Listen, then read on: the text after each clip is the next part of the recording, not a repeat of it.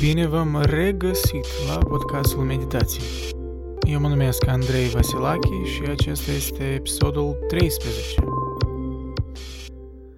Da, multe s-au schimbat de la ultimul podcast, postat tocmai în ianuarie 2020.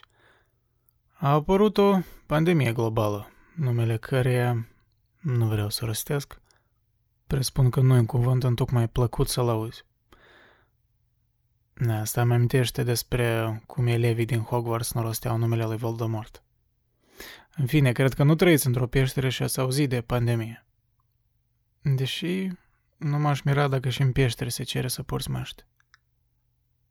Ce s-a mai întâmplat? Păi, conform statisticilor de pe worldometers.info, pe globul pământesc s-au născut 110 milioane de oameni, au murit 46 milioane de oameni au fost publicate 2 milioane de cărți și, într-un sens mai personal, eu am călătorit cu mașina de latul Canadei, până la Oceanul Pacific și înapoi în est. Dus întors a fost un trip de peste 10.000 de kilometri. Deci da, multe s-au întâmplat în aceste 9 luni. Dar bine, lăsând glumele la o parte, mă bucur că îmi sunteți alături. Welcome back. Iar pentru cei care prima dată ascultă, welcome.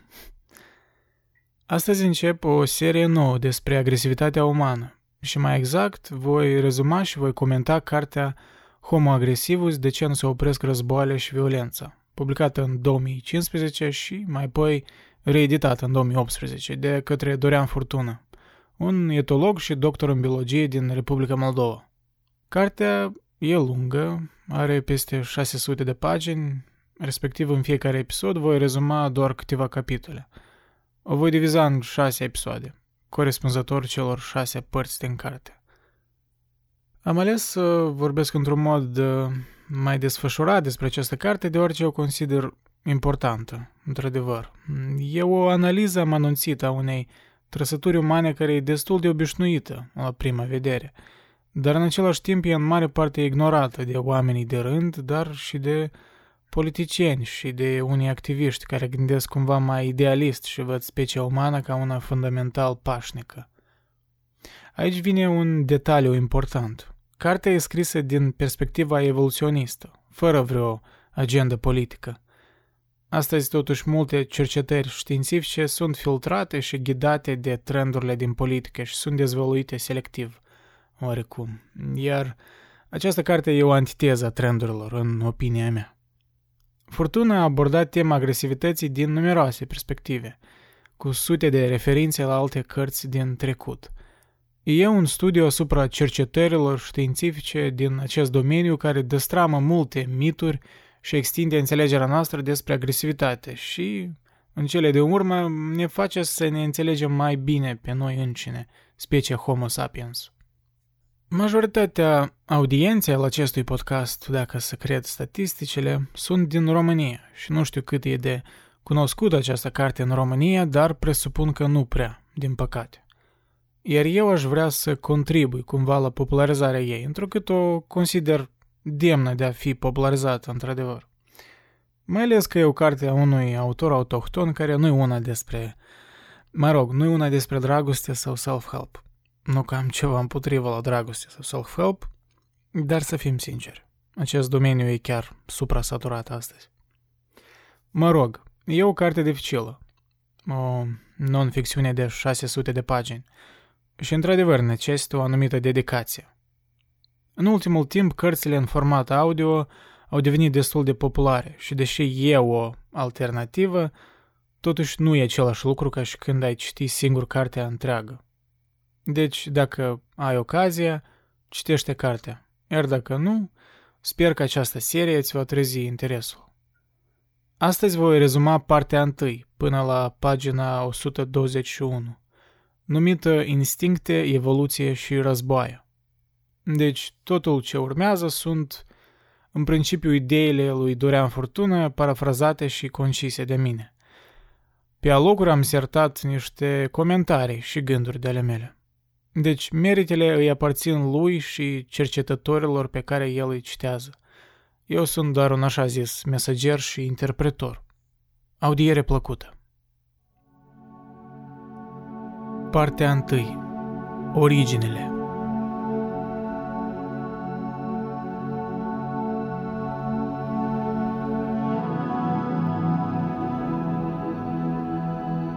Capitolul 1 Rolul agresivității în viața indivizilor, speciilor și popoarelor. Istoria, la modul practic, este însesată și impulsionată de manifestarea violenței umane, ne spune Furtuna în introducere. E o declarație care are sens la un nivel intuitiv, chiar și înainte de a ne aprofunda în amănunte. El continuă, spunând că rădăcinile agresivității au fost prea adânci, iar funcțiile pe care le deservește au fost mult prea importante în plan evolutiv, pentru ca vreo influență de corecție socială să-i afecteze expresivitatea. Deci, nu merge vorba doar de faptul că agresivitatea e înțesată în noi, dar și faptul că ea a fost importantă în plan evolutiv, ceea ce înseamnă că ea a servit o funcție speciei noastre, care ne-a asigurat supraviețuirea până acum. Și deci încercările recente de a elimina agresivitatea în plan politic și social, după cum vom vedea în următoarele capitole, au fost în mare parte eșuate și neinspirate. Aș spune chiar că a fost de-a dreptul utopice.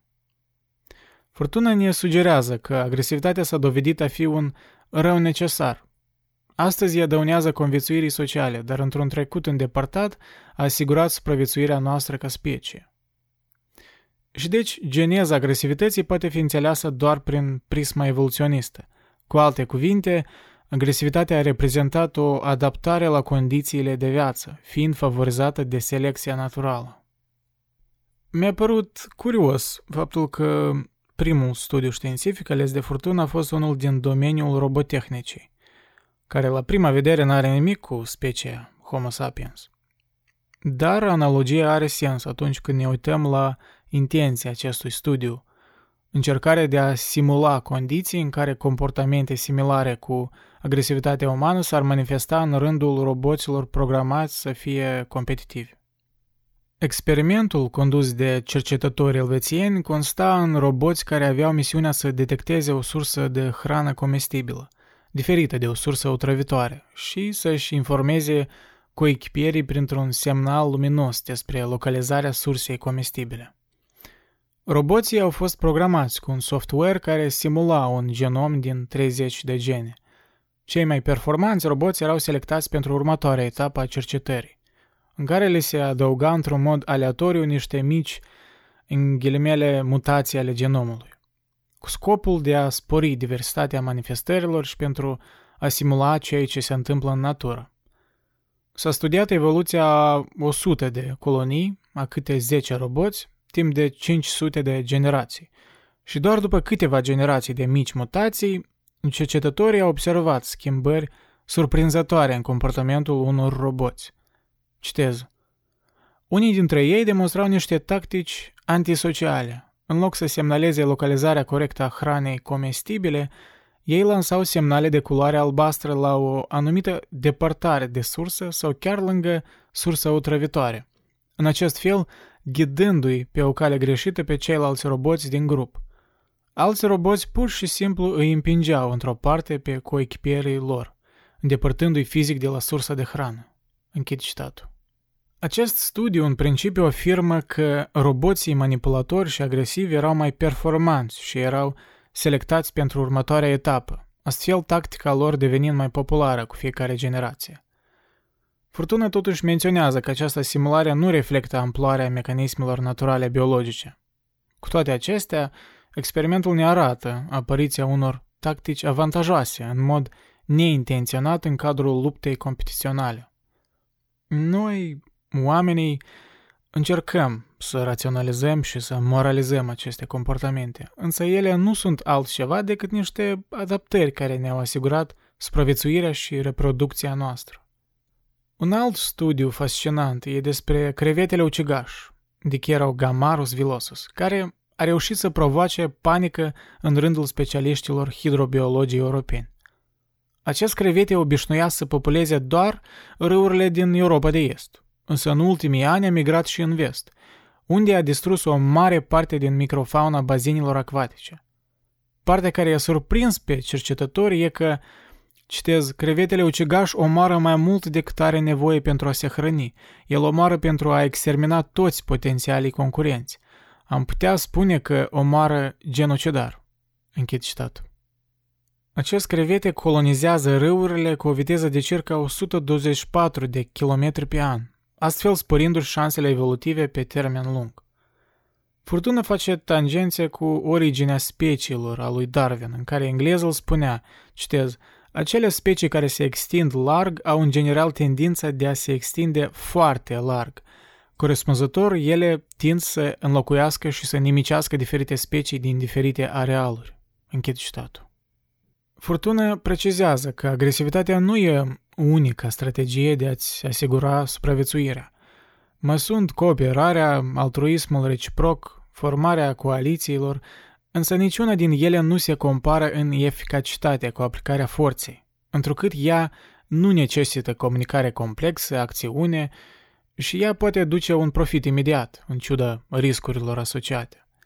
Această strategie nu presupune timpul pierdut pe negociere sau cooperare cu alții și conform profesorului de criminologie Manuel Eisner de la University of Cambridge, aceasta e una dintre explicațiile de ce violența e atât de răspândită în societățile umane, fiindcă e utilă, simplă și promptă. Cu alte cuvinte, violența e ca un shortcut al selecției naturale. Această teorie e confirmată și odată ce privim realist la ciclurile naturii. După cum spune Furtună, citez, în pofida închipuirilor noastre, adeseori idealizate despre armonie desăvârșită a naturii, cea mai realistă descriere a lumii vii ar opera cu doi termeni, carnagiu și sex. Un ciclu perpetu de nașteri și morți violente. Potrivit unor aprecieri statistice foarte aproximative, în decursul a doar 24 de ore pe pământ pierd circa 360 trilioane de animale, 908 trilioane de plante, alături de 36,7 quadrilioane de ciuperci, protiste și bacterii. Cifrele sunt astronomice, inimaginabile și înfățișează un proces brutal, apocaliptic, prin care selecția naturală face loc pentru tot atâtea alte ființe vii care își fac zilnic apariția. Privită de la distanță, fără ochelari roz, natura, în toată complexitatea ei, este în egală măsură o moașă și un ucigaș cu sânge rece. Iar o parte considerabilă dintre masacrele care se produc în rândul animalelor se fac sub imboldul agresivității, care este una din principalele unelte cu care operează selecția naturală. Închid citatul. Mai pe scurt, evoluția a fost catalizată de agresivitate. Dar acum, natural, apare o întrebare de definiție. Ce este agresivitatea? Iată argumentul lui Furtună. Citez. Din punct de vedere etologic, ca definiție, agresivitatea este o expresie emoțională și comportamentală ai cărei vectori de acțiune sunt orientați spre un alt individ, cu scopul de a-i provoca acestuia din urmă leziuni corporale sau de a-l înfricoșa, de a-l alunga sau de a-l intimida. Agresivitatea este unul dintre factorii care permit stabilirea unui statut ierarhic în cadrul unui grup – Stabilirea superiorității în raport cu alți indivizi facilitează accesul la un anumit obiect, individ sau teritoriu, permite soluționarea unui set vast de probleme legate de adaptarea, protecția și existența individului sau grupului. În literatura psihologică de specialitate sunt menționate două tipuri de agresivitate. 1. Instrumentală, adică proactivă, apetitivă, prădătoare, controlată, cu un scop anume, și 2. Reactivă, adică o stilă afectivă, defensivă, de răzbunare. În mod obișnuit, se poate trece ușor de la o formă de manifestare agresivă la alta. Și în etologie există distinția dintre agresivitatea instrumentală, adică proactivă sau de vânare, și agresivitatea ostilă, adică reactivă, de furie, ca răspuns la un pericol. Fiecare tip de agresivitate este determinat de un mecanism psihobiologic specific. Închid citatul. Agresivitatea e universală în lumea animală și genele responsabile de acest comportament au apărut foarte devreme în evoluție și și-au păstrat funcțiile milioane de ani. Formele contemporane mai complexe își au originea în gene arhaice și linia evolutivă poate fi trasată chiar și de la artropode în sus. De exemplu, citez, S-a observat că printre femelele de păianjen tarantula din specia Licosa hispanica Unele femele sunt deosebit de agresive și atacă violent pretendenții masculi, pe care îi pot omorâ și consuma. Alte femele sunt mai pașnice, mai permisive în raport cu masculii. S-a constatat că femelele canibale, cele care îi omoară pe proprii masculi conspecifici, sunt și cele mai rapace în raport cu prada. Au un apetit foarte înalt. Putem deduce că la aceste femele de tarantula, canibalismul lor intraspecific vine ca o inerție a rapacității lor interspecifice. Ele sunt atât de rele cu prada încât continuă să fie rele și cu potențialii parteneri sexuali. Agresivitatea exagerată față de semene este cumva o consecință a unei adaptări excelente ca răpitor. Închid citatul. Furtuna extinde această idee și extrapolează la o scară sociobiologică mai largă. El afirmă, bazându-se pe studii recente, că, citez, indivizii sufocant de agresivi și posesivi din vârful ierarhiei unui grup care se comportă despotic pe timp de pace, devin salvatori a integrității grupului și ai vieții celorlalți indivizi în situații de primejde și conflict intergrupal. Închid citatul. Și că unii autori chiar susțin că până și comportamentul considerat psihopat poate fi interpretat ca o adaptare evolutivă, deoarece este însoțit de agresarea și exploatarea celor străini, ei numesc asta outgroup, și favorizează succesul reproductiv al indivizilor din propriul grup, adică in-group. Aș adăuga de la mine că această teorie pare destul de plauzibilă, odată ce privim la personalități extrem de violente din istorie, ca Genghis Khan, de exemplu, care, conform unor istorici, au ucis în jur de 40 de milioane de oameni străini. Dar sunt și cazuri mai complexe, ca cel al lui Mao Zedong, de exemplu, care prin politicile sale agresive interne a cauzat moartea a circa 45 de milioane de chinezi, adică conaționalilor săi, într-o perioadă scurtă, din 1958 până în 1962. O fi asta exploatarea propriului grup cu scopul de a exploata grupuri străine? Probabil. În orice caz, eu nu cred că psihopatia e un fenomen într-atât de binar. Odată ce capătă putere, psihopatul își exercită violența destul de, în ghilimele, democratic. Și dacă privim în ansamblu, loialitatea față de propriul trib e pe locul 2 după propria ambiție. În orice caz, um, chestia asta cu utilitatea calităților psihopatice în timpuri de criză mi-a, mi-a amintit de True Detective, anume de primul sezon – în el era o scenă în care Marty Hart, jucat de Woody Harrelson, îl întreabă pe Rust Cole, jucat de Matthew McConaughey, dacă el s-a gândit vreodată dacă ar fi un om rău, la care Rust îi dă un răspuns destul de ironic. Nu, nu mă gândesc la asta. Lumea are nevoie de oameni răi. Noi îi ținem pe ceilalți oameni răi departe de la ușă. Deci acel personaj din serial, mă rog, el era un mare pesimist, față de condiția umană. Dar uite, el afirmă că noi avem nevoie de oameni răi, că uite, cine altcineva ar lupta împotriva oamenilor răi dacă nu însuși oamenii răi? Mă rog, el s-a exprimat simplist, dar esența mesajului de fapt e similar cu realitatea evolutivă a speciei umane. Pe timpuri de criză și conflicte intertribale, unele calități umane percepute ca fiind negative sunt mai utile decât cele care sunt utile pe timpul păcii, ca cooperarea, toleranța și negocierea. Și viceversa, pe timpuri de pace, calitățile războinice sunt antisociale și contraproductive. E o chestie care, intuitiv vorbind, e destul de ușor să o înțelegi, deși nu e într-atât de ușor să o accepti, desigur. Dar iarăși, din punctul de vedere evoluționar, existența agresivității și selecția ei naturală are sens. Ea ne-a asigurat supraviețuirea. Furtuna explică mai desfășurat. Citez. Agresivitatea, inclusiv cea care presupunea omoruri, a devenit o adaptare indispensabilă supraviețuirii indivizilor, iar una dintre teoriile în domeniu a și fost intitulată Teoria omuciderilor adaptive, Homicide Adaptation Theory, Teoria susține aceleași teze generale pe care le-am pomenit mai sus, și anume că natura adaptivă, selectată și programată evolutiv a comportamentului agresiv stă la originea multor fenomene sociale care astăzi par ne la locul lor sau pur și simplu sunt oribile, cum ar fi omuciderile, incursiunile militare, violurile, masacrele, genocidele, conflictele identitare. Aceste fenomene există în timpurile noastre deoarece rădăcinile lor arhaice sunt încă foarte viguroase.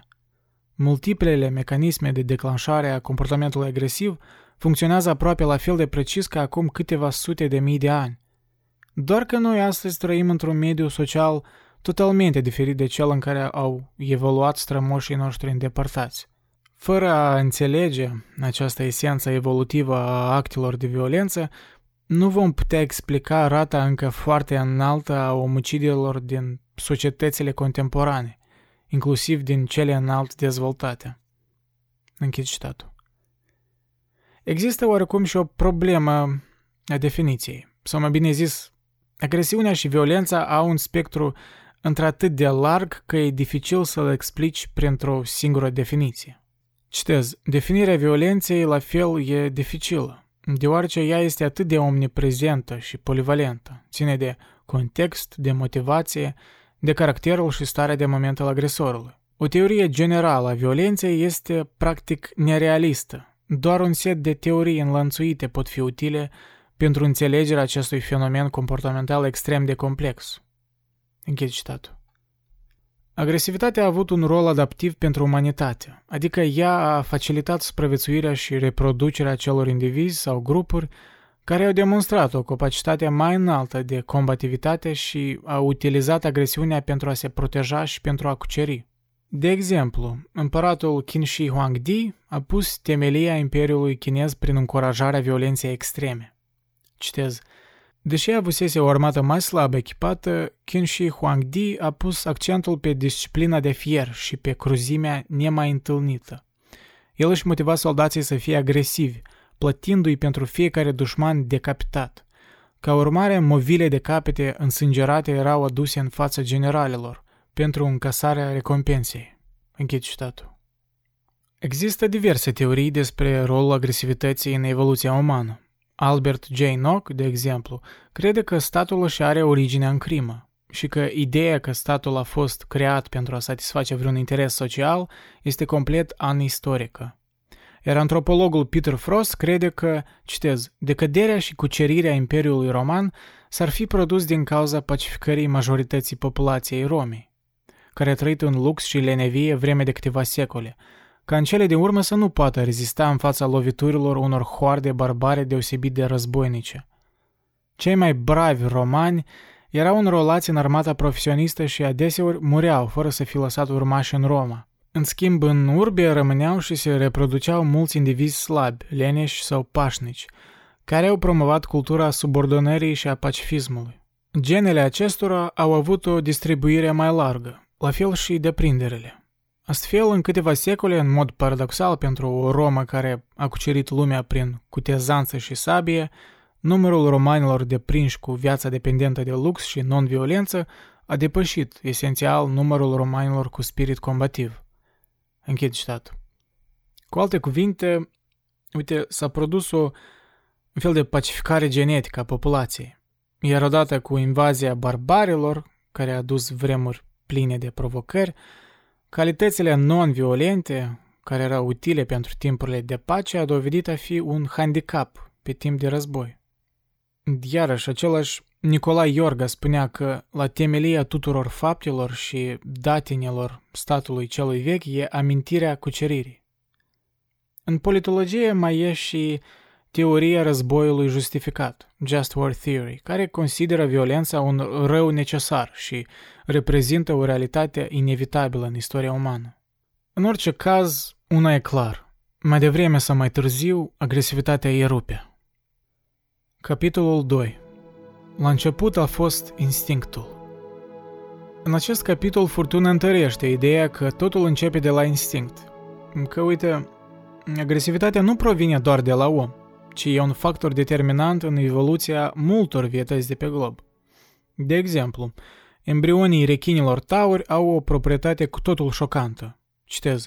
Cel mai dezvoltat dintre embrioni îi devorează pe toți ceilalți frați ai săi. Astfel, în final, se naște unul singur. Acest fenomen se numește canibalism intrauterin și reprezintă o modalitate prin care indivizii, aflându-se încă în stadiul de embrioni, concurează între ei și se agresează reciproc. Închid citatul. Charles Darwin a dedicat subiectului originii instinctuale a comportamentelor un capitol aparte în originea speciilor. Dar într-un mod mai elaborat, instinctele au fost studiate pe la mijlocul secolului 20, după ce s-au acumulat mai multe date științifice. Printre primii savanți care au studiat în mod profesionist fenomenul au fost William McDougall, care vorbea încă în 1908 despre instincte și impulsuri interne care cauzau manifestarea agresivității, și de asemenea vorbea despre asta și psihoterapeutul austriac Alfred Adler, fondatorul școlii de psihologie individuală, care considera că instinctul agresivității reprezintă o formă de protest masculin împotriva simțului sau complexului de inferioritate, un termen inventat de el, și adeseori are ca scop final stăpânirea femeii. Apoi mai târziu, etologul austriac Konrad Lorenz a propus o natură biologică agresivității, în care afirma că, citez, agresivitatea la om reprezintă un impuls spontan moștenit, așa numitul drive, un element instinctual asemănător cu setea, foamea și dorința sexuală. Individul acumulează treptat o anumită cantitate de tensiune agresivă, care, dacă nu este periodic eliberată, sporește și se intensifică. Închid citatul. Însă bine, aici ar veni o întrebare. Ce ar însemna exact un impuls spontan? Iată ce spune Lorenz. Citez. Oprirea unei mișcări instinctuale provocate de absența mai îndelungată a stimulilor declanșatori provoacă fenomene mult mai profunde ce afectează întregul organism. În principiu, orice mișcare instinctuală adevărată, căreia îi este sustrasă în modul relatat posibilitatea de desfășurare, are însușirea de a neliniști animalul ca întreg și de a-l determina să caute stimul declanșator. Închid citatul. Și Dorian Furtuna extinde ideea, spunând următorul lucru. Citez, în organism, la nivel de sistem nervos și fiziologic, se acumulează o predispoziție spre manifestare agresivă, care periodic trebuie eliberată sub forma unor acțiuni concrete. Dacă nu există prilejul ca individul să se manifeste agresiv, se creează o tensiune nervoasă care în cele de urmă se declanșează oricum. Deoarece individul, în mod inconștient, va căuta să identifice factori sau stimuli declanșatori, releaser, ai agresivității sale. Închid citatul. Multe experimente științifice arată că animalele caută activ situații de conflict. În experimentele pe cocoși s-a observat că dacă un cocoș este ținut în izolare și nu are nicio oportunitate de a se încăiera cu alți cocoși, atunci el în cele din urmă începe să-și atace propria coadă. Hm. În alte cercetări efectuate pe șoareci, maimuțe și alte mamifere, acestea au fost dresate să-și aplice singure, cu ajutorul unei pârghii, stimuli electrici la nivel de creier. Citez, atunci când electrozii erau conectați la zonele creierului responsabile pentru răspunsuri agresive, cum ar fi gesturile de amenințare, animalele căutau să-și stimuleze în mod repetat aceste reacții. Din contra, animalele alegeau să nu-și stimuleze zonele creierului responsabile de alte comportamente, cum ar fi fuga. Închid citatul. Concluzia lui Lorenz e că omul nu a reușit să se elibereze din strânsoarea acestui instinct, care, vicios în amploarea sa, ca o moștenire nefastă, sălășluiește până în prezent în ființa noastră. Ca să ne dea un exemplu despre cum un impuls spre agresivitate se acumulează la nivel de individ, Lorenz descrie așa numita boală polară, care are consecințe uneori tragice și care afectează pe exploratori și pe oameni nevoiți să stea mult timp împreună, fără a contacta cu lumea înconjurătoare. Citez. În asemenea condiții, agresivitatea se acumulează treptat și, fiindcă nu există stimul real care să-i cauzeze declanșarea, se produce o scădere substanțială a pragului de reacție agresivă. Altfel zis, indivizii încep să reacționeze deosebit de bolnăvicios la cele mai mici inadvertențe din partea celorlalți. Închid citatul. Eu aș adăuga de la mine o statistică interesantă. De când a început pandemia COVID-19, ups, am numit-o, în fine, de când a început pandemia, major, și majoritatea lumii se afla în autoizolare pe o perioadă mai lungă, avocații din Nord America au văzut o creștere de până la 40% a solicitărilor de divorț.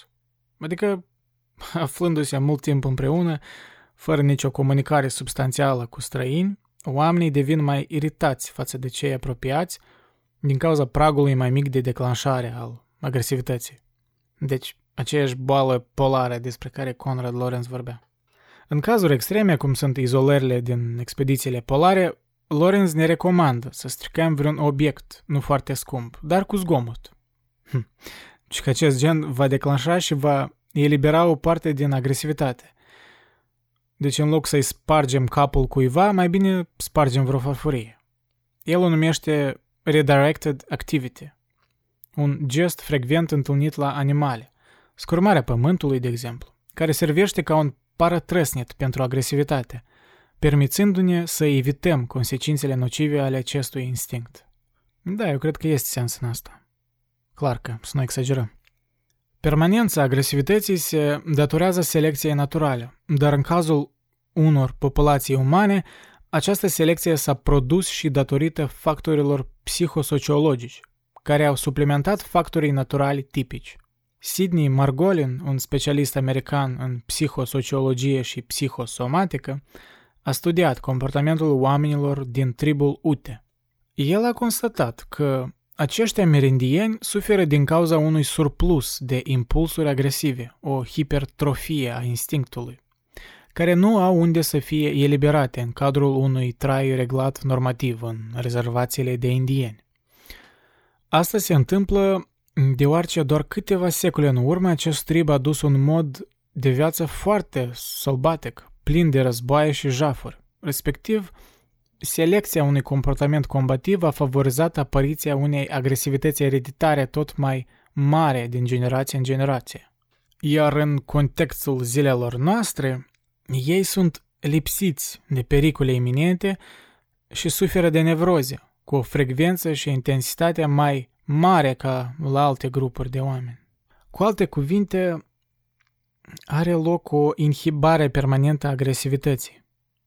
Un lucru care în teorie sună bine, da? Dacă să ne gândim. Dar în realitate produce mai multe accidente. Da, literalmente produce mai multe accidente. La merindienii UTE, rata accidentelor cu automobilul depășește în mod considerabil rata la oricare alte categorii de automobiliști. De asemenea, rata suicidilor e la fel mai înaltă la merindieni. Dar viziunile s-au mai schimbat puțin de la Lorenz încoace. Au apărut și alte studii care au extins definiția instinctului în ceva mai flexibil. După cum spune Furtună, citez, Instinctul este ca un program de acțiuni care pot fi comutate la diferite etape ale dezvoltării și în diferite condiții ale mediului, vor fi desfășurate diferite seturi de acțiuni preprogramate instinctual. Deci, nu e vorba de un simplu reflex, răspunsul necondiționat la stimul, ci de un mecanism de reacții foarte complicat, reglat genetic, neurofiziologic, hormonal și chiar social, care posedă un anumit grad de plasticitate, cu atât mai mare cu cât e mai evoluată specia în plan cognitiv. Închid citatul. Cu alte cuvinte, pe lângă faptul că instinctele sunt determinate de genetică, evident, da? Ele pot fi modelate parțial de condițiile mediului sau prin voința individului, prin rațiunea lui. Deci cred că asta e și diferența principală între noi și alte animale. Ele nu pot alege, ca să zicem așa, iar noi putem, cel puțin într-o anumită măsură și în anumite condiții. Un instinct poate fi declanșat de stimuli diversi, un miros, un gest, o imagine sau o combinație de factori. Acești stimuli, combinați cu mecanismul lăuntric, declanșează un act comportamental. Cu alte cuvinte, stimul plus motivație interne este egal cu manifestarea instinctului. Citez. Deci, pe de o parte, stimulii au putere de a provoca reacții instinctuale. Pe de altă parte, indivizii, datorită motivațiilor interne, sunt în căutarea unor stimuli sau a unui context care să le permită să se manifeste instinctual. De exemplu, să agreseze, să lupte, să-și reverse frustrarea. Închid citatul. Aici, de fapt, e momentul când uh, apare domeniul sociobiologiei. Edward uh, Wilson punând bazele ei. El susținea că agresiunea este un set de răspunsuri complexe ale sistemelor endocrin și nervos ale animalului, programate să fie manifestate în momente de stres. Furtuna prezintă exemplele de suprapopulare și criza de resurse ca declanșatori ai agresivității individuale și de grup. Circumstanțele care declanșează instinctul agresivității sunt în continuă schimbare. Respectiv, ar fi logic să asumăm că și instinctul agresivității evoluează. Sociobiologul Wilson afirma, citez, Agresiunea este genetică în sensul că elementele ei componente s-au dovedit a avea un grad înalt de transmitere ereditară și, prin urmare, sunt supuse evoluției permanente. Închid citatul. Adică, simplu spus, agresiunea evoluează în condiție de mediul înconjurător. Dar, desigur, omului nu-i place să audă asemenea ipoteze. Nouă ne place să credem că avem control de plin asupra deciziilor noastre, că uite, am procedat așa de orice am folosit rațiunea și am calculat totul ca la carte. Realitatea însă e mai complexă. Furtuna explică, citez, noi avem tendința de a ne idealiza comportamentele. Nouă ne repugnă însă și ideea de a recunoaște că împărtășim o zestre biologică comună cu lumea animală și că avem adeseori aceleași imboluri și năravuri pe care le identificăm la diverse specii de mamifere. Iată de ce însăși noțiunea de instinct a fost fie tabuizată, fie declinată, fie stigmatizată în termeni aproape teologici, instinctul fiind considerat o unealtă a răului în lume, care i-a fost inoculat omului de forțele întunericului. În realitate însă, ne place sau nu, instinctele cu adevărat guvernează sau cel puțin motivează o gamă extrem de largă a comportamentelor noastre, iar unele dintre aceste comportamente pot fi, de fapt, explicate doar dacă le înțelegem ca emanații ale instinctelor. Închid citatul.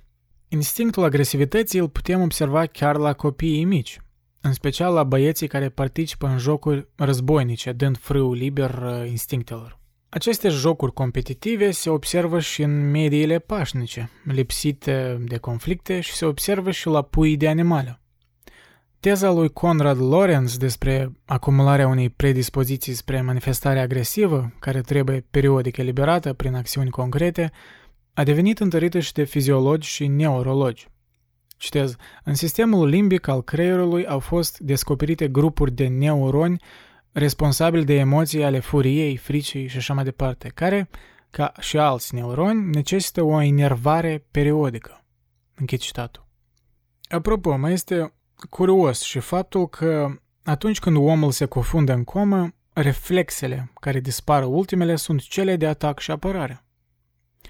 Mai departe, Furtuna argumentează că neexprimarea și inhibarea permanentă a agresivității poate cauza boli ca diabetul zaharat de tip 2, obezitatea, osteoporoza, oboseala cronică și așa mai departe. Aceste constatări, spune Furtuna, au fost relatate de un biolog indian uh, Milind Vatve. El spune că comportamentul nostru afectează metabolismul și sistemul endocrin al organismului, așa numitul sistem metabolic.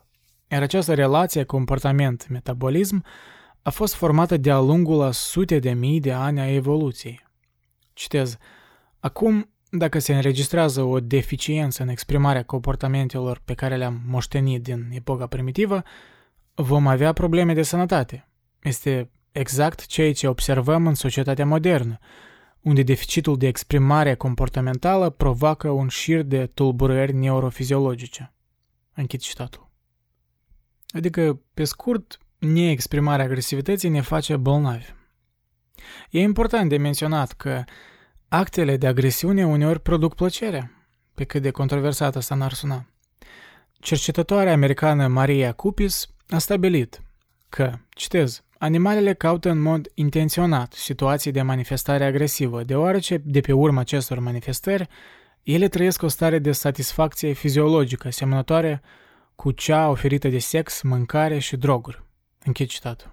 Cu alte cuvinte, există o apetență pentru agresivitate. Furtună conclude, citez, Satisfacția de pe urma actelor de agresiune, așadar, reprezintă o normă comportamentală și psihică. Tocmai din acest motiv, violențele și războaiele, la rândul lor, reprezintă o constantă a comportamentelor sociale. Răspunsul la întrebarea de ce agresivitatea produce plăcere este evident. Plăcerea pe care o obținem de pe urma actelor de agresiune este o formă de adaptare evolutivă. Ceea ce, din punct de vedere evolutiv, a fost util pentru supraviețuire și reproducere, a primit întărire la nivel de mecanisme neurofiziologice. Sexul, mâncarea, agresivitatea, competiția ne produc plăcere pentru a ne motiva să le experimentăm mai des. Închid citatul. La concluzia asemănătoare celor ale lui Lorenz ajunsese și Sigmund Freud ceva mai devreme. Deși inițial Freud a rejectat teoria instinctului agresivității postulată de colegul său Alfred Adler, el a ajuns în cele din urmă să fie de acord cu el. Freud așadar a postulat că o energie destructivă se acumulează în continuu în interiorul omului și dacă nu va fi eliberată în exterior, producând o stare de satisfacție, această energie va afecta sistemul nervos, generând diverse forme de nevroze.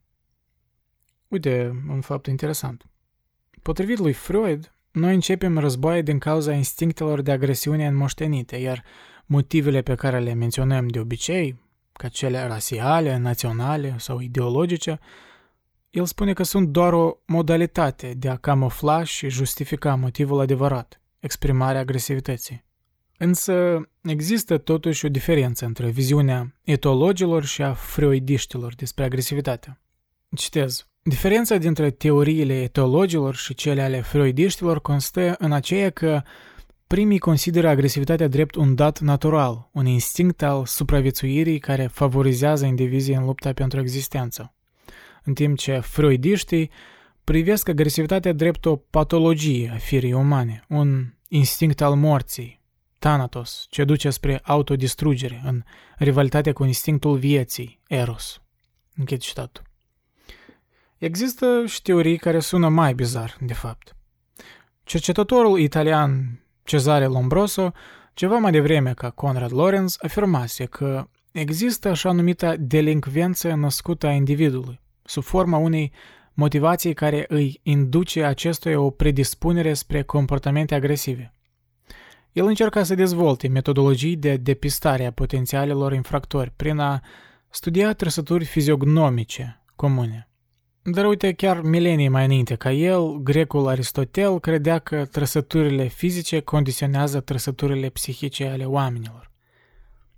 Mai există și ideea fiziologului german din secolul 20, Georg Friedrich Nicolai, care afirma că omul are un instinct al războiului, fiind mai adânc și mai înrădăcinat decât rațiunea. Omului îi place războiul, afirmă Nicolai. Și într-adevăr, e destul de greu să-l contrazici. Dacă studiezi istoria măcar la nivel superficial, îți dai seama că războaiele sunt o parte indispensabilă a istoriei umane și a dezvoltării societăților umane. Cât de rațional nu ne-am socoti, vărsarea sângelui și eliminarea agresivității e o parte din noi. Altfel spus, agresivitatea este înmagazinată în genele noastre. Capitolul 3. Comportamentul agresiv – moștenit și modelat. Se spune că o domnișoară l-ar fi întrebat pe Charles Darwin. Domnule Darwin, oamenii chiar se trag din maimuțe? Da, dar nu vă faceți griji, dumneavoastră vă trageți dintr-una drăguță. Mi-a părut uh, amuzant citatul ăsta, pe care furtuna l-a ales în introducere și am decis să-l las în întregime. În acest capitol, el meditează asupra ipotezei că Comportamentul agresiv, deși moștenit, poate fi modelat într-o anumită măsură de cultură. Întrebarea principală atunci e cât de mult poate cultura influența comportamentul nostru agresiv. Jane Goodall a studiat timp de 45 de ani viața cimpanzeilor. Ea a observat cazuri de manifestare a agresiunii din partea indivizilor masculi ai uh, cimpanzeilor, asemănătoare cu modelele teritorialismului și ale campaniilor războinice la om. Și Goodall și alți cercetători au descris situații când masculii diferitor specii căutau în mod intenționat situații de conflict și agresiune, fiind dispuși să părăsească pentru o vreme grupul natal și să parcurgă distanțe lungi până se vor întâlni cu masculii din grupuri străine, cu care să inițieze ciocniri violente și să le cucerească femelele. Citez, la unele populații de cimpanzei, omorurile intraspecifice sunt într-atât de frecvente încât provoacă între 24% și 52% din totalul deceselor masculilor. Închid citatul. Un studiu concludent în privința agresivității cimpanzeilor a fost publicat în prestigioasa revistă Nature în 2014. S-au testat două ipoteze. Dacă agresivitatea cimpanzeilor are un rol adaptiv evolutiv pentru obținerea resurselor, sau se produce sub impactul oamenilor în regiune. S-a stabilit că prima ipoteză are cel mai înalt grad de probabilitate. Ea e de șapte ori mai bine susținută, din punct de vedere statistic, decât ipoteza că factorul antropologic, adică că activitatea oamenilor influențează agresivitatea sporită a triburilor de maimuțe. Cu alte cuvinte, agresivitatea la cimpanzei e cauzată în mare parte de adaptările evolutive, ci nu e ceva patologic sau artificial. În alt studiu efectuat în 2016, cercetătorii au analizat nivelul de violență letală la 1024 specii de mamifere din 137 de familii și au stabilit că speciile înrodite tind să manifeste cam același nivel de violență. Și în general, agresivitatea e mai tipică la speciile teritoriale și sociale, în care evident se include și omul. Dar oamenii totuși nu sunt sclavi a instinctelor. Aceasta era în principiu teza etologului austriac Irenaus Abel Abesfeld, fondatorul etologiei umane. El a abordat agresivitatea umană într-un context mai larg decât predecesorii săi. El argumenta că agresivitatea se datorează unei simbioze între factorii instinctuali și cei culturali și că educația determină măsura în care instinctele sunt amplificate sau suprimate. Furtuna explică, citez, este pe cât se poate de evident pentru oricine că la om comportamentele nu sunt într-atât de riguros determinate genetic, cum se întâmplă la animale. Nu suntem guvernați de un instinct orb care nu lasă nicio alternativă. Din contră, la om se produce o modelare culturală a tendințelor sale instinctuale. Închid citatul. Ei bine, în același timp asta nu înseamnă că putem ignora instinctele. Ele nu dispar niciodată. Ele încă ne influențează acțiunile, indiferent dacă acceptăm acest fapt sau nu. De exemplu, asta e demonstrat dacă privim la copiii mici. La ei putem observa gesturi agresive ca zgârâiatul, împinsul, amenințările verbale. Aceste mimici au un rol adaptiv pentru a crea impresia că individul este mai puternic, mai agresiv, fiind gata să câștige competiția. Meritul lui Abisfeld în special îi aparține în a distruge mitul omului originar pașnic. În realitate, practic nicio societate tradițională nu duce lipsa de trăsături teritoriale, xenofobe, războinice. Confruntarea între triburi e normă, nu excepția. Mediul social poate ameliora extremitățile, dar el nu poate elimina complet instinctul agresivității umane. Și asta se explică prin selecția naturală. Au fost selectate de evoluție trăsăturile care ne-au asigurat supraviețuirea și pe lângă cooperarea și socializarea, se numără și agresivitatea, războinicie. Aceste trăsături sunt întruchipate ca niște mecanisme profunde, subconștiente, care fac parte din noi. Ar fi cumva, nu știu, ar fi cumva naiv să nu le luăm în seamă atunci când încercăm să moralizăm și să socializăm cumva comportamentul nostru. De fapt, uite, așa ca o mică divergență, există și o teorie că, în genere, ceea ce știm ca conștiința umană e de fapt un accident evolutiv, că n-a fost nevoie de ea ca să supraviețuim – în asemenea teorie, conștiința și totul creat de ea ca arta, limbajul complex, muzica, inteligența, e o exaptare, ci nu o adaptare. Termenul de exaptare explică fenomenul când o trăsătură a apărut mai curând accidental, fără o utilitate inițială, ca o consecință întâmplătoare a unei adaptări. Spre exemplu, există ipoteza că aripile ar fi avut rolul inițial de termoreglare – și abia apoi au început să devină utile în menținerea corpului în aer. Dar asta, după cum spune Furtuna, e o temă aparte de dezbateri teoretice. În cazul agresivității umane nu prea există dubii. E o adaptare, una extraordinar de importantă în cadrul luptei pentru existență, pe care selecția naturală a favorizat-o și a transformat-o în trăsătură comună pentru toate animalele și pentru toți oamenii. Capitolul 4. Cum s-a încercat eliminarea unui instinct pe cale politică? În zilele noastre suntem bombardați în media cu imboldul de a fi mai pașnici, mai buni, mai drăgăstoși. E o intenție nobilă, eu cred, dar de câte ori a funcționat, de fapt, dacă stați și vă gândiți puțin. Chiar analizați timpul nostru și întrebați-vă, am devenit noi mai pașnici sau am devenit mai tehnologizați și avem mai mult confort care să ne sustragă de la instinctele agresive? Hai să nu plecăm departe, uite, să luăm anul acesta, 2020, la momentul înregistrării. Pe lângă situația dramatică cu pandemia globală, avem multiple proteste, avem și dezordini, omucideri și panică. Evident, vorbesc în special despre Statele Unite și despre unele părți ale Europei. Privind unele videouri, nu înțelegi cum lumea poate acționa în așa fel. Spui că, băi, secolul 21, cum naiba poți fi atât de tribal? Dar uite, dacă privești la noi ca la primate avansate, primate cu aceleași instincte ca la strămoșii noștri, doar că evident, cu smartphone-uri și gadgeturi în mână, atunci nu vei fi atât de uimit. E nevoie doar de câteva declanșări și focare care să ne reamintească că suntem agresivi după natură.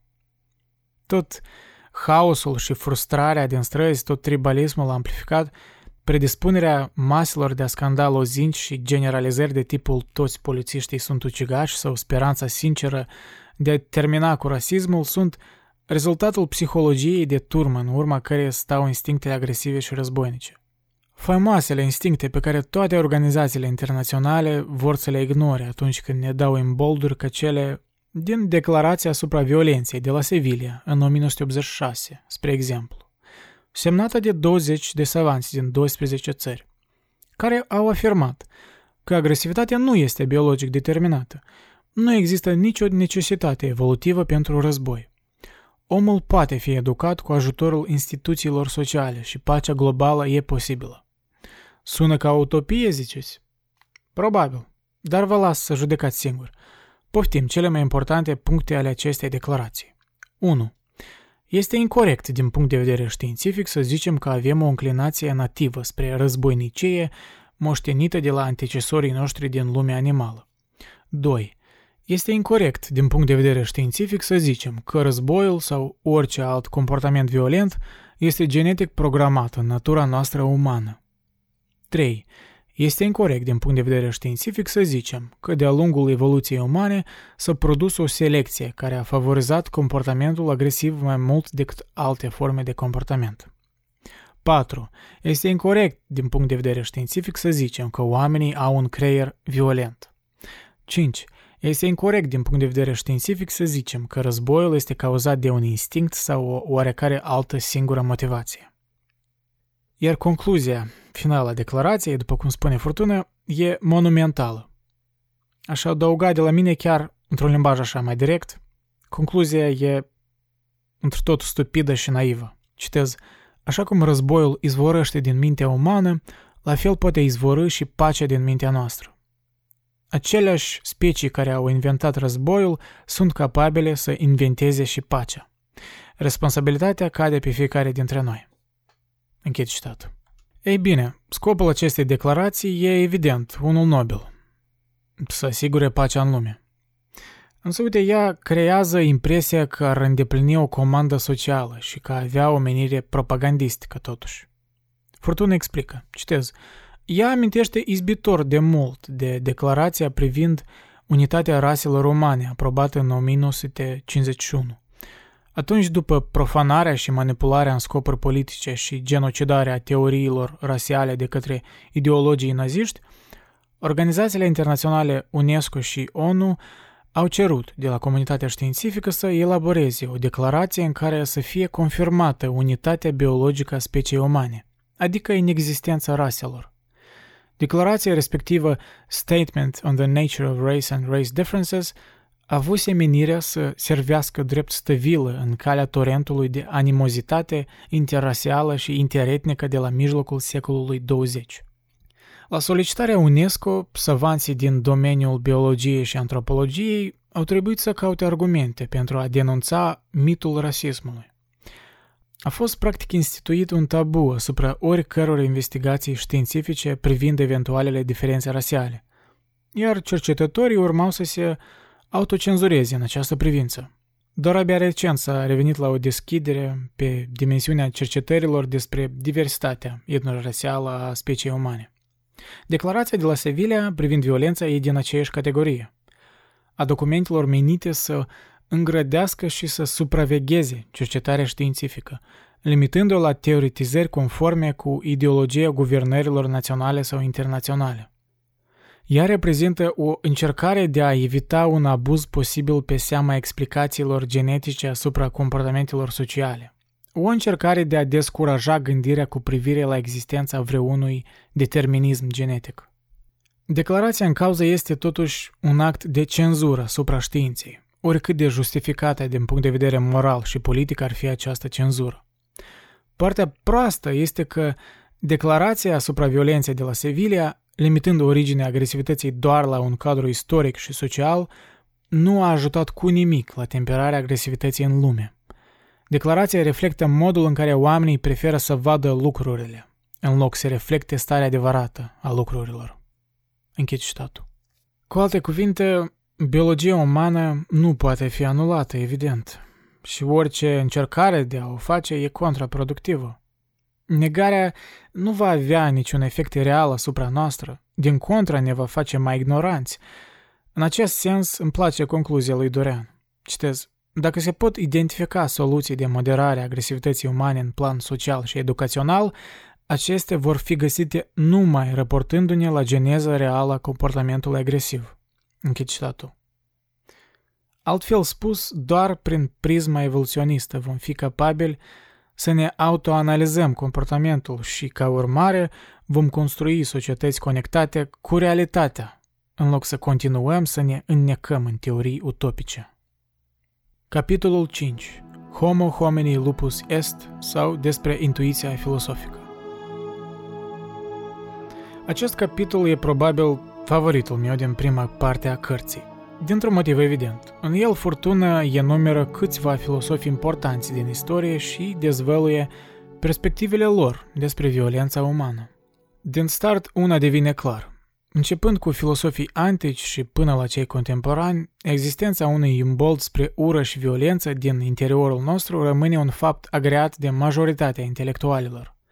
Fraza latină homo homini lupus est, oamenii sunt ca lupii unii față de alții, a fost rostită în diferite epoci, astfel întruchipând un anumit fatalism pe care filosofii îl aveau referitor la răspândirea agresivității umane.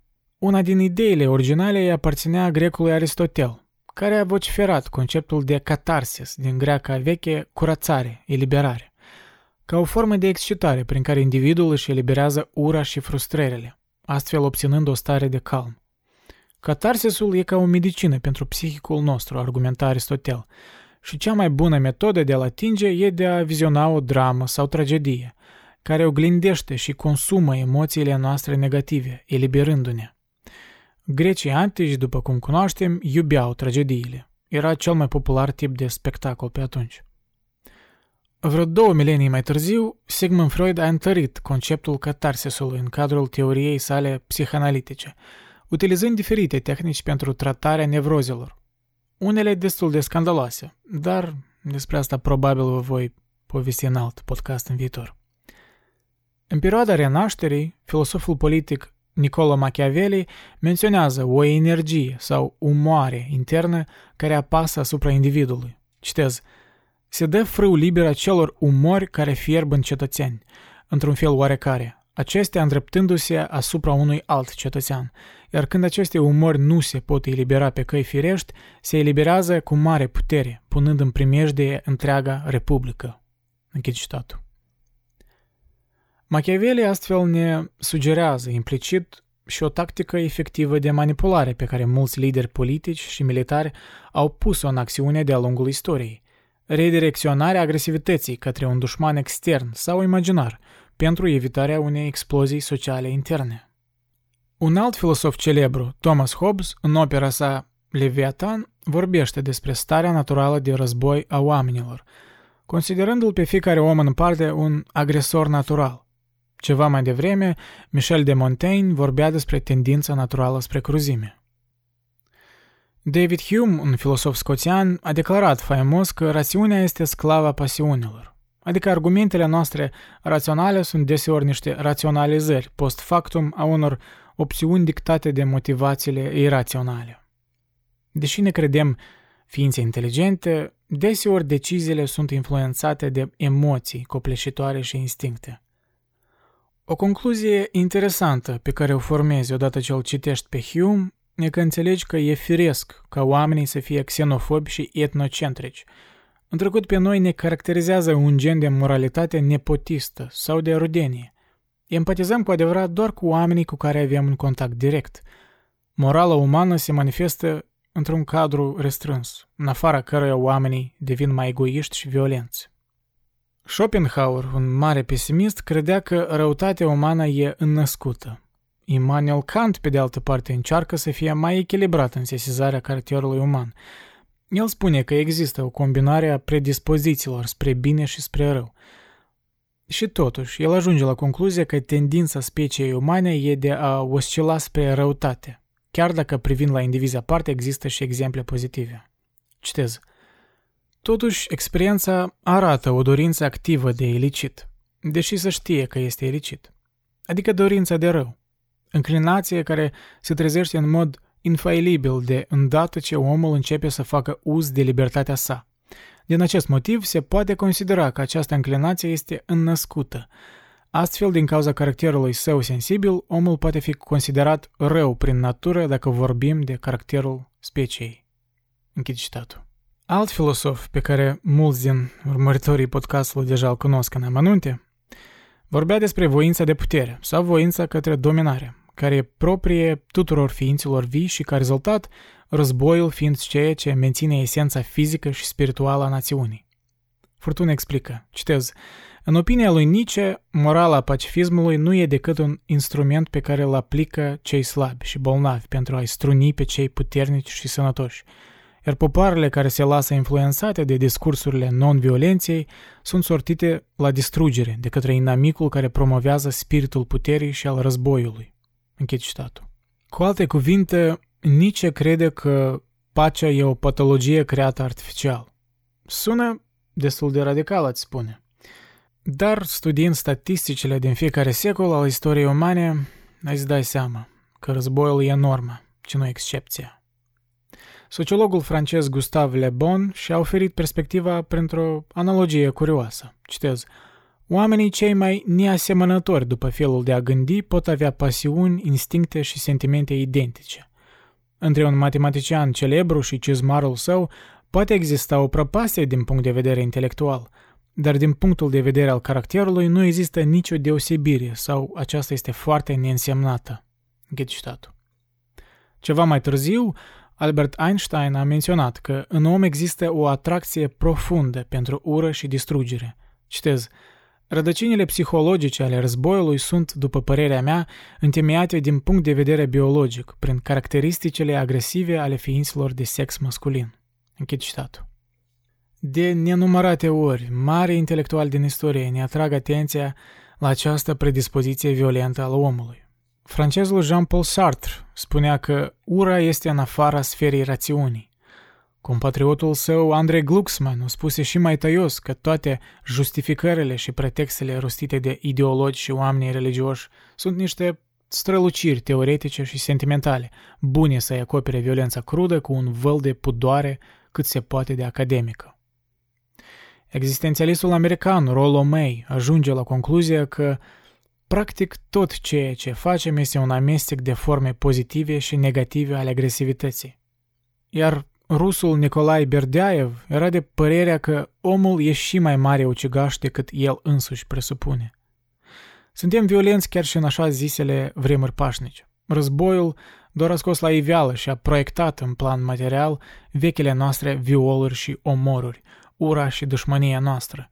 În adâncurile vieții există un izvor întunecat și irațional. Capitolul 6. Agresivitatea masculină. De ce bărbații sunt mai violenți? Majoritatea statisticilor confirmă stereotipul că bărbații sunt mai agresivi decât femeile și respectiv bărbații sunt cei care comit mai multe omucideri, în mediu de 26 de ori mai frecvent decât femeile, și sunt mai deseori victime ale omucidirilor, peste 70% din cazuri. Atunci întrebarea evidentă e de ce e așa? O teorie des întâlnită e teoria rolurilor sociale, Social Role Theory, promovată de psihosociologul american Alice Igley, care susține că bărbații și femeile au un comportament agresiv diferit din cauza stereotipurilor, a modelelor și a reprezentărilor sociale diferite pe care le urmează încă din copilărie. Ea crede că agresivitatea masculină este mai curând un construct social decât un comportament determinat evolutiv. Furtuna însă notează slăbiciunea acestei teorii. Citez. Totuși, deși conține în sine o bună doză de adevăr, băieții și fetele au avut în mod tradițional parte de o educație diferită. Teoria despre rolurile sociale învățate a fost supusă mai multor critici, care au demonstrat inconsistența acesteia. Mai întâi de toate, ea a oglindit mai mult cultura occidentală, dar nu a ținut cont de realitățile din alte culturi, lipsite de cinematografie, literatură, mass media, etc., unde însă modelele comportamentale ale băieților oricum diferă mult de cele ale fetelor. Apoi, părinții nu atât le impun stilurile comportamentale copiilor, cât reacționează la solicitările acestora din urmă. Băieților li se procură arme jucării, iar fetelor păpuși, fiindcă acestea sunt de regulă preferințele copiilor. De asemenea, o vreme se considera că aceste predilecții ale băieților sunt cumva impuse de reacția critică și stereotipizată a părinților față de alegerea pe care o fac ei, în timp ce alegerea fetiților, oricare ar fi ea, este mai tolerată. Însă, un experiment ingenios efectuat asupra macacilor Resus a demonstrat că avem de-a face cu ceva mai profund decât simplele stereotipuri. Fiind puși în fața alegerii, puii masculi de macaci au avut aceleași predilecții pentru jucării masculine ca și băieței în timp ce pui femele, ca și fetițele, au preferat mai des jucăriile feminine. Evident, în cazul acestor maimuțe nu putem vorbi despre influența vreunui stereotip sexist sau a presiunii sociale. Acestea sunt modele comportamentale instinctuale. Închid citatul. Altfel spus, mai întâi vine instinctul și pe urmă factorii sociali și culturali. Deși ultimele două influențează comportamentul nostru, latura biologică este totuși cea mai pregnantă. Există o pricină din care femeile sunt mai puțin agresive decât bărbații. Psihologul american Anne Campbell a adus ipoteza că pricina e că femeile se înspăimântă mai ușor, asupra lor acționează mai puternic sistemul de pedepse. Citez, la femei, amigdala, structura din creier responsabilă de răspunsul emoțional, este mai sensibilă la stimuli amenințători. La ele este mai bine dezvoltat potențialul neuropsihologic de evitare a stărilor de frică și a situațiilor periculoase. Potrivit lui Campbell, frica mai sporită a femeilor față de acțiunile violente este determinată evolutiv de rolul lor de mamă. Iată de ce ele practică mai rar sporturile extreme, nu se implică în acțiuni criminale și, de regulă, evită comportamentele de risc. Aceasta însă nici pe departe nu înseamnă că femeile nu aplică activ alte strategii competiționale. Tendința evolutivă a femeilor de a evita riscurile se reflectă și asupra precauției cu care ele explorează teritoriile noi. Ele nu se aventurează atât de ușor ca bărbații în călătorii pe distanțe lungi, care erau pline de pericole în vremurile ancestrale. Prin urmare, nivelul lor de orientare spațială e mai puțin performant. Închei citatul. Pe lângă asta există și diferențe în tipul de agresiune care se manifestă la ambele sexe. Bărbații tind să fie agresivi fizic, în timp ce femeile utilizează agresiunea indirectă, ca bârfe, excluire socială. Iar ce ține de internet, s-a constatat că printre agresorii online, cyberbullying, sunt totuși mai mulți bărbați decât femei. În cazul dilemelor morale, când ambele sexe sunt puse în situația când ar sacrifica viața unui singur om pentru a salva un grup de oameni de la moarte iminentă, femeile reacționează mult mai negativ la asemenea soluții. Lor emoțional le este mai dificil să rănească pe cineva în mod premeditat. Ce ține de violența la domiciliu, stereotipul că bărbații sunt mai violenți e adevărat. Însă proporția e mult mai echilibrată decât majoritatea din noi ne imaginăm. Un studiu sociologic din Marea Britanie a revelat în mod surprinzător că, în realitate, tocmai 40% dintre victime ale violenței la domiciliu sunt bărbați. Dar de cele mai dese ori, asemenea cazuri rămân nedeclarate. Furtuna notează. Citez. Există opinia că femeile se manifestă violent fie atunci când vor să se separe de partener, fie pentru a se autoapăra de intimidările și abuzurile acestuia. Deci este o violență de apărare, nu de atac. Natura violenței la domiciliu a femeilor încă urmează a fi dezvăluită și explicată. O putem interpreta ca pe o excepție care confirmă regula. În majoritatea covârșitoare a celorlalte stări comportamentale umane, bărbații sunt cei care se manifestă violent, mai ales dacă avem în vedere violența fizică. Închid citatul. Una din cele mai recente ipoteze evoluționiste pentru a explica agresivitatea umană e ipoteza bărbatului războinic, The Male Warrior Hypothesis. Citez, Cercetătorii au ajuns la concluzia că indivizii de sex masculin au o predispoziție genetică de a se manifesta mult mai agresiv decât indivizii de sex feminin, deoarece misiunea biosocială a masculilor impune un șir de acte comportamentale care presupun obținerea resurselor protecția grupului, violență împotriva străinilor și lupte în competițiile ierarhice. Închid citatul.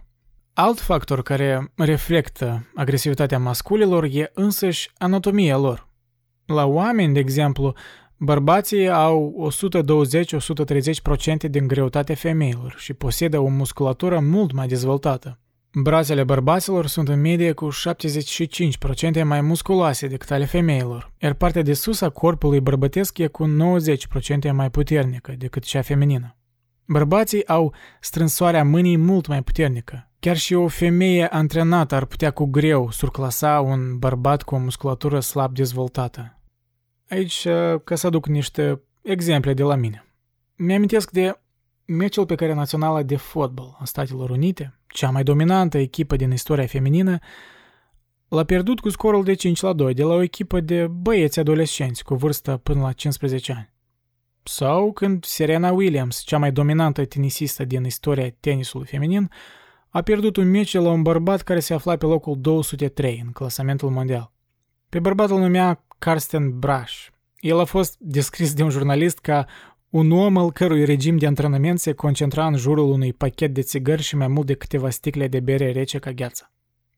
Da, asta mi amintește de antrenamentul uh, național Moldovei de fotbal. Dar în fine. Mi-am amintit așa de un, uh, apropo așa mai sălbatic. Uh, câțiva ani în urmă, cred că vreun deceniu în urmă, Naționalul Moldovei jucase la stadionul Zimbru. Pare mi se vreo calificare de euro, nu mai țin minte.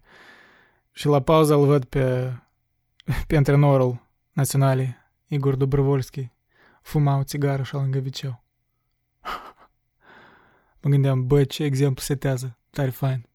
Nu cred că era într-o chipare însuși antrenamentului moldovenesc. Dar bine, lăsând glumele la o parte, alt exemplu care aș vrea să-l adaug, uh, ceva mai recent, progresivismul extrem ne-a adus exemple scandaloase în care sportivii transexuali, care sunt bărbați biologic vorbind, domină sporturile feminine din cauza avantajului său fizic, iar lumea pretinde că, mă rog, nu există nicio diferență între sexe.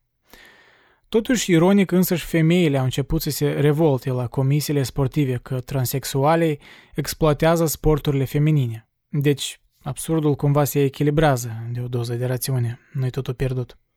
Chiar recent, îmi pare că am auzisem uh, Asociația de rugby din, din Marea Britanie, pare mi se, a interzis, a venit cu niște dovezi științifice și a interzis ca sportivii transexuali să participe în, în rugby-ul feminin. Pentru că, mai evident, e periculos pentru femei, poate să le traumeze destul de serios.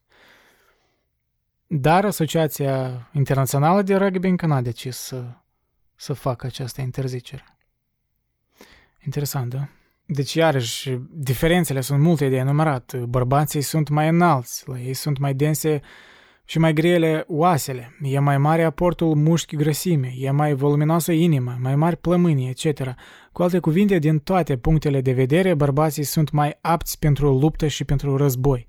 Și aceste aptitudini au fost moștenite și cizelate de evoluție. Și nu în ultimul rând, nivelul mai înalt de testosteron la bărbați e în mod direct responsabil de un comportament competițional și chiar criminal. Dobândirea resurselor a partenerilor sexuale și a poziției ierarhice, de asemenea, sunt propulsate de testosteron. La urma urmei, agresivitatea masculină e mai curând un dat biologic decât un construct social. Capitolul 7. Cranii, arme, violență preistorică. Războiul nu este un produs al civilizației. Mai curând, civilizația este un produs al războiniciei. Ne spune Dorian Fortuna în introducerea acestui capitol, criticându-l pe Jean-Jacques Rousseau, care considera starea naturală a omului drept ceva blând și pașnic. Totuși, în practică, lucrurile stau altfel decât credea Rousseau. Dar iată că unii cercetători mai împărtășesc această viziune utopică asupra naturii umane, că războinicia e un produs al civilizării și al educației sociale, făcându-și concluzii dintr-un studiu în care au fost investigate 148 de cazuri de agresiune și omor din 21 de triburi de aborigeni, unde majoritatea omuciderilor se produc în cadrul tribului și doar 22% de omucideri se produc în cadrul luptelor intertribale. Acești cercetători finlandezi susțin că agresivitatea intertribală și războaiele sunt un comportament nou, care a apărut odată cu dezvoltarea agriculturii și dezvoltarea societăților complexe, în care ierarhiile sunt omniprezente. Dar criticii n-au rămas în urmă și au notat că metodologia aplicată, datele au fost colectate conform istorioarelor despre viața celor triburi, și interpretarea unilaterală creează o percepție greșită. Furtuna notează, citez, În primul rând, în lume trăiesc numeroase alte triburi, intens implicate în războaie intertribale, cu un procentaj înalt al victimelor umane. În al doilea rând, autorii au evaluat doar relatările etnografice din ultimele câteva secole. O perioadă relativ stabilă în plan climatic, fără a atrage atenție la datele arheologice vechi, din timpurile instabile, care pot schimba cardinal tabloul privind situația conflictogenă.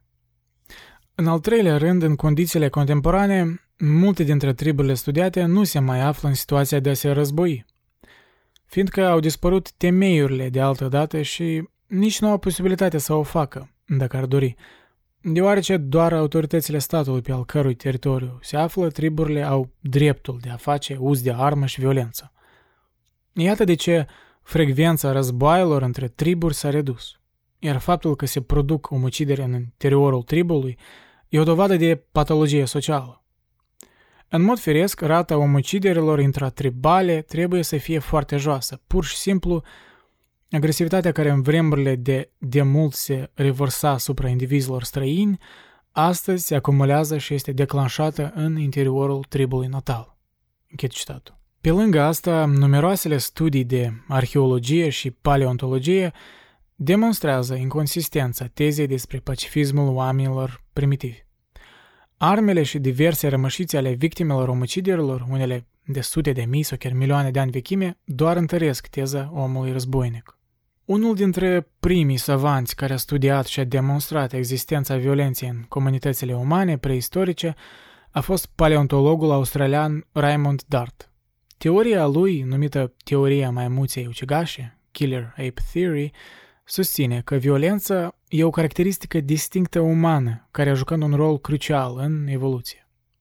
Predecesorii oamenilor se deosebeau de alte maimuțe prin faptul că erau ucigași consacrați, iar omul a moștenit motivația genetică de a ucide, concluziile lui Dart fiind probate și de alți cercetători. O dovadă bună a existenței violenței în perioada paleoliticului sunt fragmentele de craniu găsite în peștera oaselor, un sit paleoantropologic din nordul Spaniei. Citez. În baza fragmentelor de craniu găsite acolo, care datează de acum 430.000 de ani, s-a constatat că homininul în cauză a suferit două lovituri în regiunea frontală, cu efect letal, cauzate de un obiect dur, probabil o piatră. Deci, el a fost omorât de un alt individ în cadrul unui conflict interpersonal.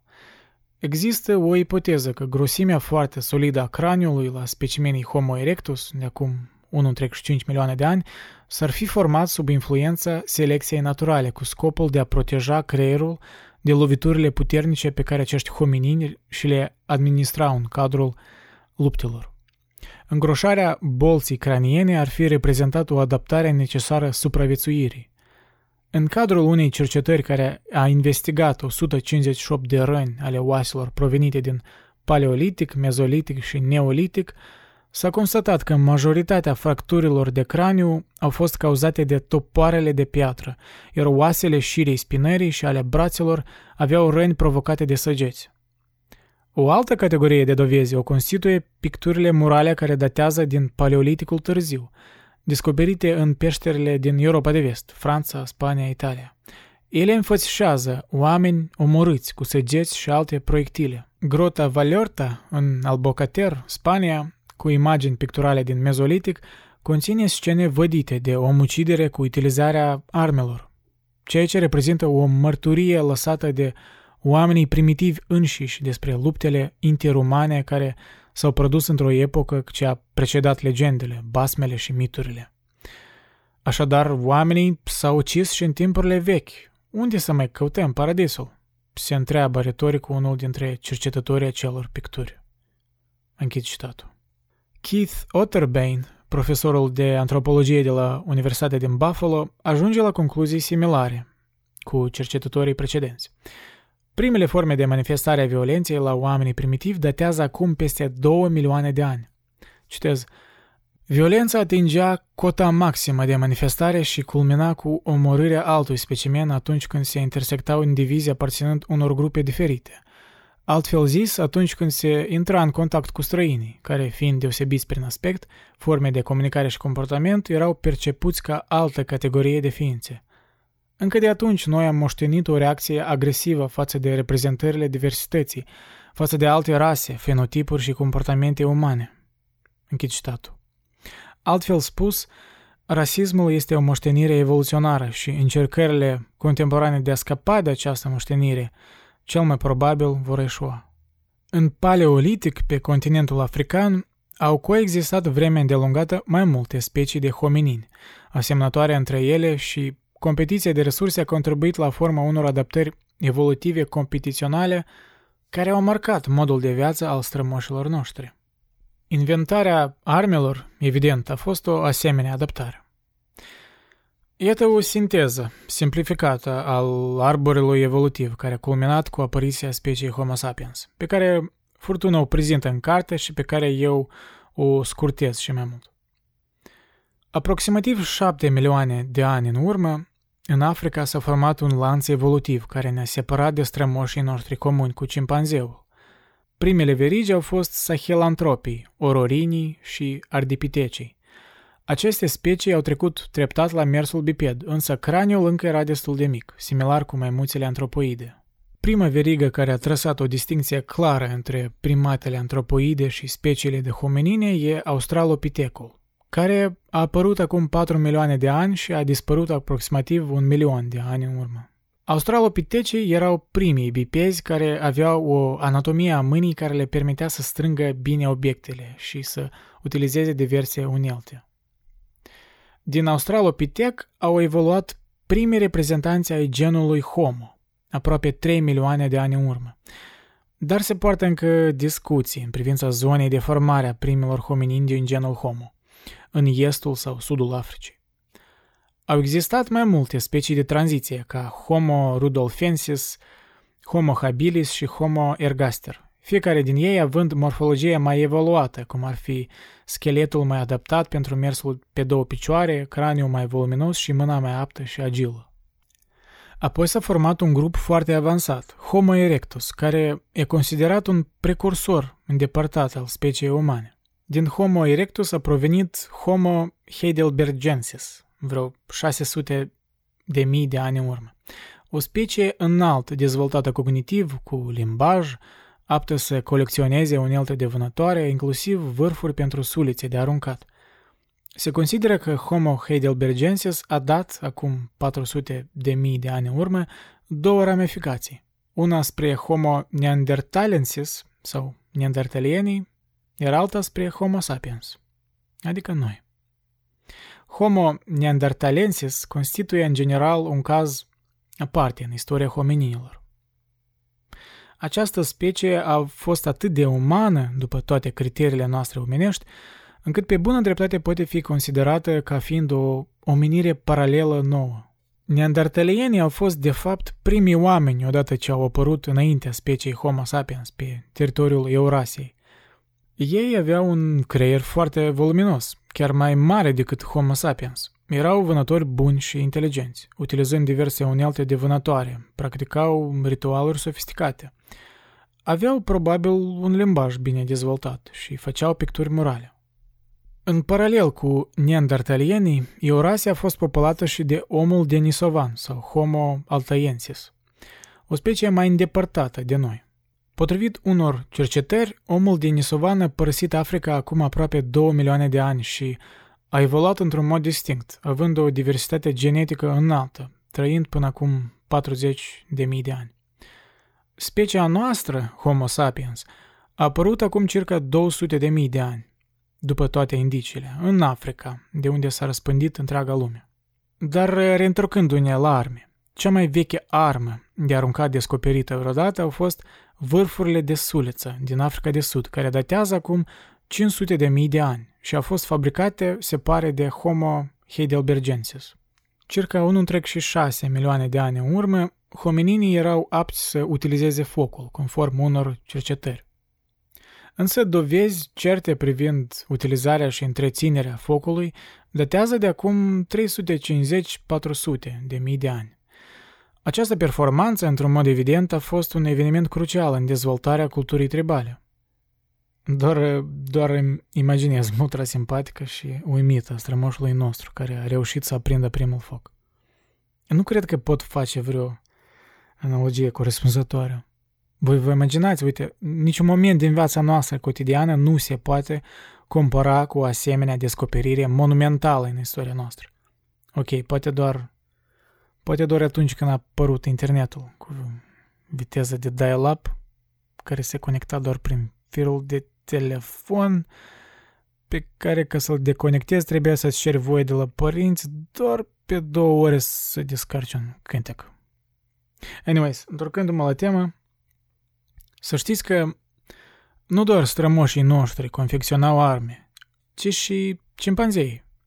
Citez, un studiu publicat în primăvara anului 2015 a venit cu noi date surprinzătoare în această privință.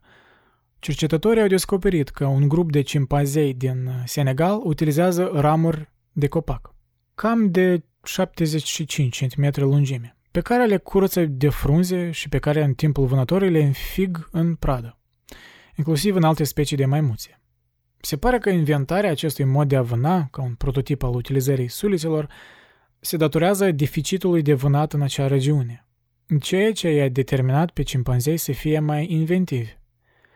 Curios este că acest mod de a vâna este practicat într-o măsură mai mare de femeile adolescente decât de masculi. Fiind mai slabe fizic și mai puțin agile, femeile au o mai mare necesitate de a utiliza o armă pentru a vâna eficient. O altă cauză a aplicării acestei strategii de către femeile este că ele sunt probabil mai dispuse să însușească metode atipice de comportament și să accepte inovațiile. Nu este exclus că și la speciile de hominini unele unelte au fost mai întâi utilizate de către femeile, apoi de către indivizii tineri care învățau de la mamele lor. Așadar, putem conclude că toate datele suportă ipoteza omului războinic, chiar și privind la strămoșii noștri îndepărtați, milioane de ani în urmă. E adevărat că războaiele recente sunt mult mai sângeroase după număr și violență. Dar totuși esența rămâne aceeași. Strămoșii noștri hominini erau deja apți să se vâneze reciproc și să-și ucidă rivalii. S-a schimbat doar scara la care aceste omucideri au loc. Partea a doua Ucigașul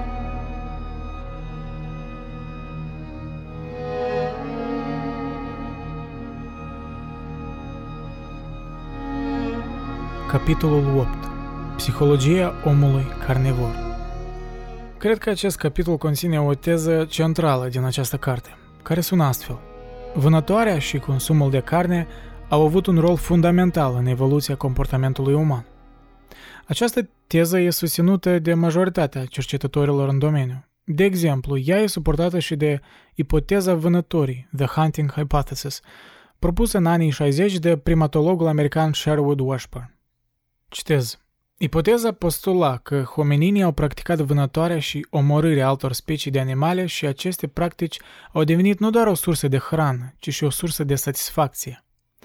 Odată cu evoluția către primii oameni, practicile vânatului pentru hrană s-au transformat în practici de ucidere a altor indivizi conspecifici, însoțite de acte de cruzime. Pe parcursul a sute de mii de ani a evoluției de la hominini la Homo sapiens s-a format un fel de psihologie de carnivor, cu o bază hormonală, neurobiologică și anatomică distinctă, pe care am moștenit-o și care explică de ce până în prezent vânătoarea este considerată un sport și o plăcere pentru bărbați.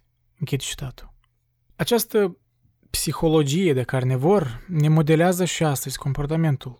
Cruzimea, privită retrospectiv, este consecința unei adaptări fără de care nu am fi supraviețuit. Adică, uite, cruzimea nu e un efect secundar, nu e un accident al evoluției, nu. Ea e una din cauzele principale din care am supraviețuit, respectiv, ea a fost prioritizată de selecție naturală. Într-adevăr, e o realitate incomodă, poate chiar dezgustatoare, dar e o realitate cu care trebuie cumva să ne împăcăm. Să înțelegem că strămoșii noștri n-au fost niște oameni blânzi și pașnici care doar prindeau pești, se rugau la zei și dansau în unison. Strămoșii noștri îndepărtați erau în mare parte ucigași. Și noi am păstrat psihologia asta în noi, chiar dacă avem device-uri, tehnologii și societăți moderne. Biologia a rămas în esență aceeași. Iarăși, realitatea incomodă e că noi primim satisfacție de la cruzime deoarece pe parcursul evoluției s-a creat o relație de întărire reciprocă. Cruzimea a permis rezolvarea problemelor de dobândire a hranei, de apărarea teritoriului și de reproducere, iar satisfacerea acestor nevoi a asociat însăși actele de cruzime cu senzația de satisfacție. Citez, vânatul este însoțit de eliminarea testosteronului în organism, a serotoninii și a endorfinilor în creier, care îi conferă bărbatului o senzație deosebită de plăcere. Închid citatul.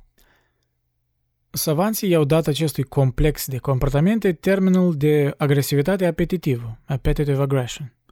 Mai mult ca atât, ei argumentează că anume această agresivitate apetitivă explică starea de excitație și euforie pe care mulți soldați au simțit-o pe câmpul de luptă. Da, da.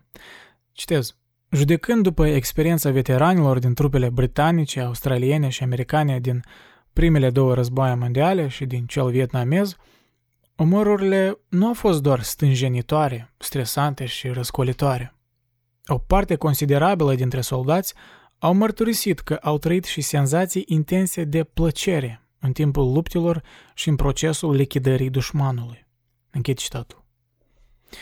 Ce chestie controversată la prima vedere, nu așa? Cum adică? Unii soldați primesc plăcere de la război? Sună absurd. Dar dacă nu negi biologia omului, psihologia lui carnivoră transmisă de la strămoși, atunci aceste povestiri au sens. Dar lucrurile stau și mai interesant, de fapt. Deoarece cei ce primeau mai multă plăcere în timp de război nu erau atât de afectați negativ psihologic după lupte. Citez. Acei veterani de război care au mărturisit că au manifestat un grad mai înalt de agresivitate apetitivă în timpul luptelor suferă într-o măsură mai mică sau deloc de pe urma stresului post-traumatic. Se cunoaște că acest stres este tipic atât pentru victimele războiului cât și pentru unii soldați implicați în violență. La veteranii el se manifestă prin iritabilitate, anxietate, nevroze. Însă, acei soldați care au trăit în timpul luptelor o anumită senzație de excitație s-au dovedit a fi mai rezistenți psihic. În fond, faptul că stresul post-traumatic apare la soldați abia după participarea în război, când ei revin acasă, vorbește că acest stres e condiționat nu atât de luptele în care au fost angajați, ci de mediul social care condamnă războiul. Senzația de excitație, tipică agresivității apetitive, e înlocuită acasă de sentimentul de vinovăție, care poate induce depresie și nevrozitate. Închid citatul. Ce perspectivă interesantă, da? Că uite, nu însăși circumstanțele din război, nu cruzimea, violența extremă, ci moralizarea societății cauzează PTSD unor soldați. Viața cotidiană totuși e o antiteză totală a războiului, a situațiilor de viață și moarte care pot apărea în orice moment acolo. Viața obișnuită e mult mai, să zic așa, normală. Și acest contrast pe care îl simt unii soldați, de fapt, e din cauza percepției care oamenii civili își fac despre cei soldați. Că sunt niște ucigași, niște oameni decăzuți, niște monștri chiar. Pe când dacă a fi în locul lor, ni s-ar fi activat aceeași biologie și cel puțin în teorie eram să fim capabili de aceeași cruzime pe care o condamnăm la soldați. Eu cred că e oarecum ipocrit să ne asumăm că noi suntem mai sfinți decât ei. Alt factor interesant pe care Furtuna îl menționează mai departe e că odată cu revoluția agrară, societățile de vânători cu legători, vânători fiind în marea majoritate bărbați, au început a dispărea și, respectiv, bărbații s-au găsit în situația în care instinctul de agresivitate e suprimat. Ca rezultat, în societățile agrare, în loc de conflictele intertribale și vânătoare, am trecut la războaie. Agresivitatea, vrei nu vrei, a izbucnit și în unele cazuri a izbucnit mult mai substanțial decât manifestările ei din trecut. Citez. Bărbații s-au confruntat cu o insatisfacție de pe urma unei vieți sedentare, care nu permitea eliberarea agresivității.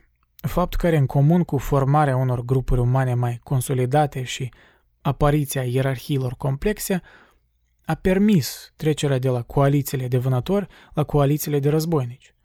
În așa fel, războiul s-a transformat într-un fenomen social amplu. El a depășit etapa unor lupte intertribale locale și a devenit o îndeletnicire de anvergură și un act de cotropire teritorială. Însă, mulțimea cazurilor de războaie intertribale în perioada agricolă nici de cum nu înseamnă că abia atunci s-a produs descoperirea războaielor, cum au încercat să conchidă unii autori. Luptele și măcelurile intertribale au existat din vremuri ancestrale, pur și simplu în perioada agricolă datorită unei densități mai înalte a sporit semnificativ numărul participanților la război. Respectiv, a sporit numărul victimelor și învergura conflictelor. Închid citatul. E bine, dar acum apare o temă cu adevărat șocantă. Canibalismul. Mă rog, cel puțin pentru mine a fost cam șocantă. Adică m-a uimit cât de omniprezent era canibalismul până chiar destul de recent în istoria umană. Furtuna ne prezintă câteva exemple distincte despre canibalism din diverse epoci și diverse regiuni ale globului. Eu voi selecta doar câteva care îmi pare așa mai curioase și mai neobișnuite. Sau, să spun mai direct, mai dezgustătoare. Da? În satul Sagada din Filipine există o tradiție bizară de înmormântare practicată de tribul Igorot. Coșciugele sunt atârnate deasupra unei prăpaste, iar când sforile se șubrezesc, acestea se prăbușesc în abis, făcând loc unei noi generații de secrie. De ce o făceau, vă întrebați? Păi, cercetătorii cred că era o modalitate de a proteja morții de vânătorii triburilor învecinate, care veneau și le luau capetele.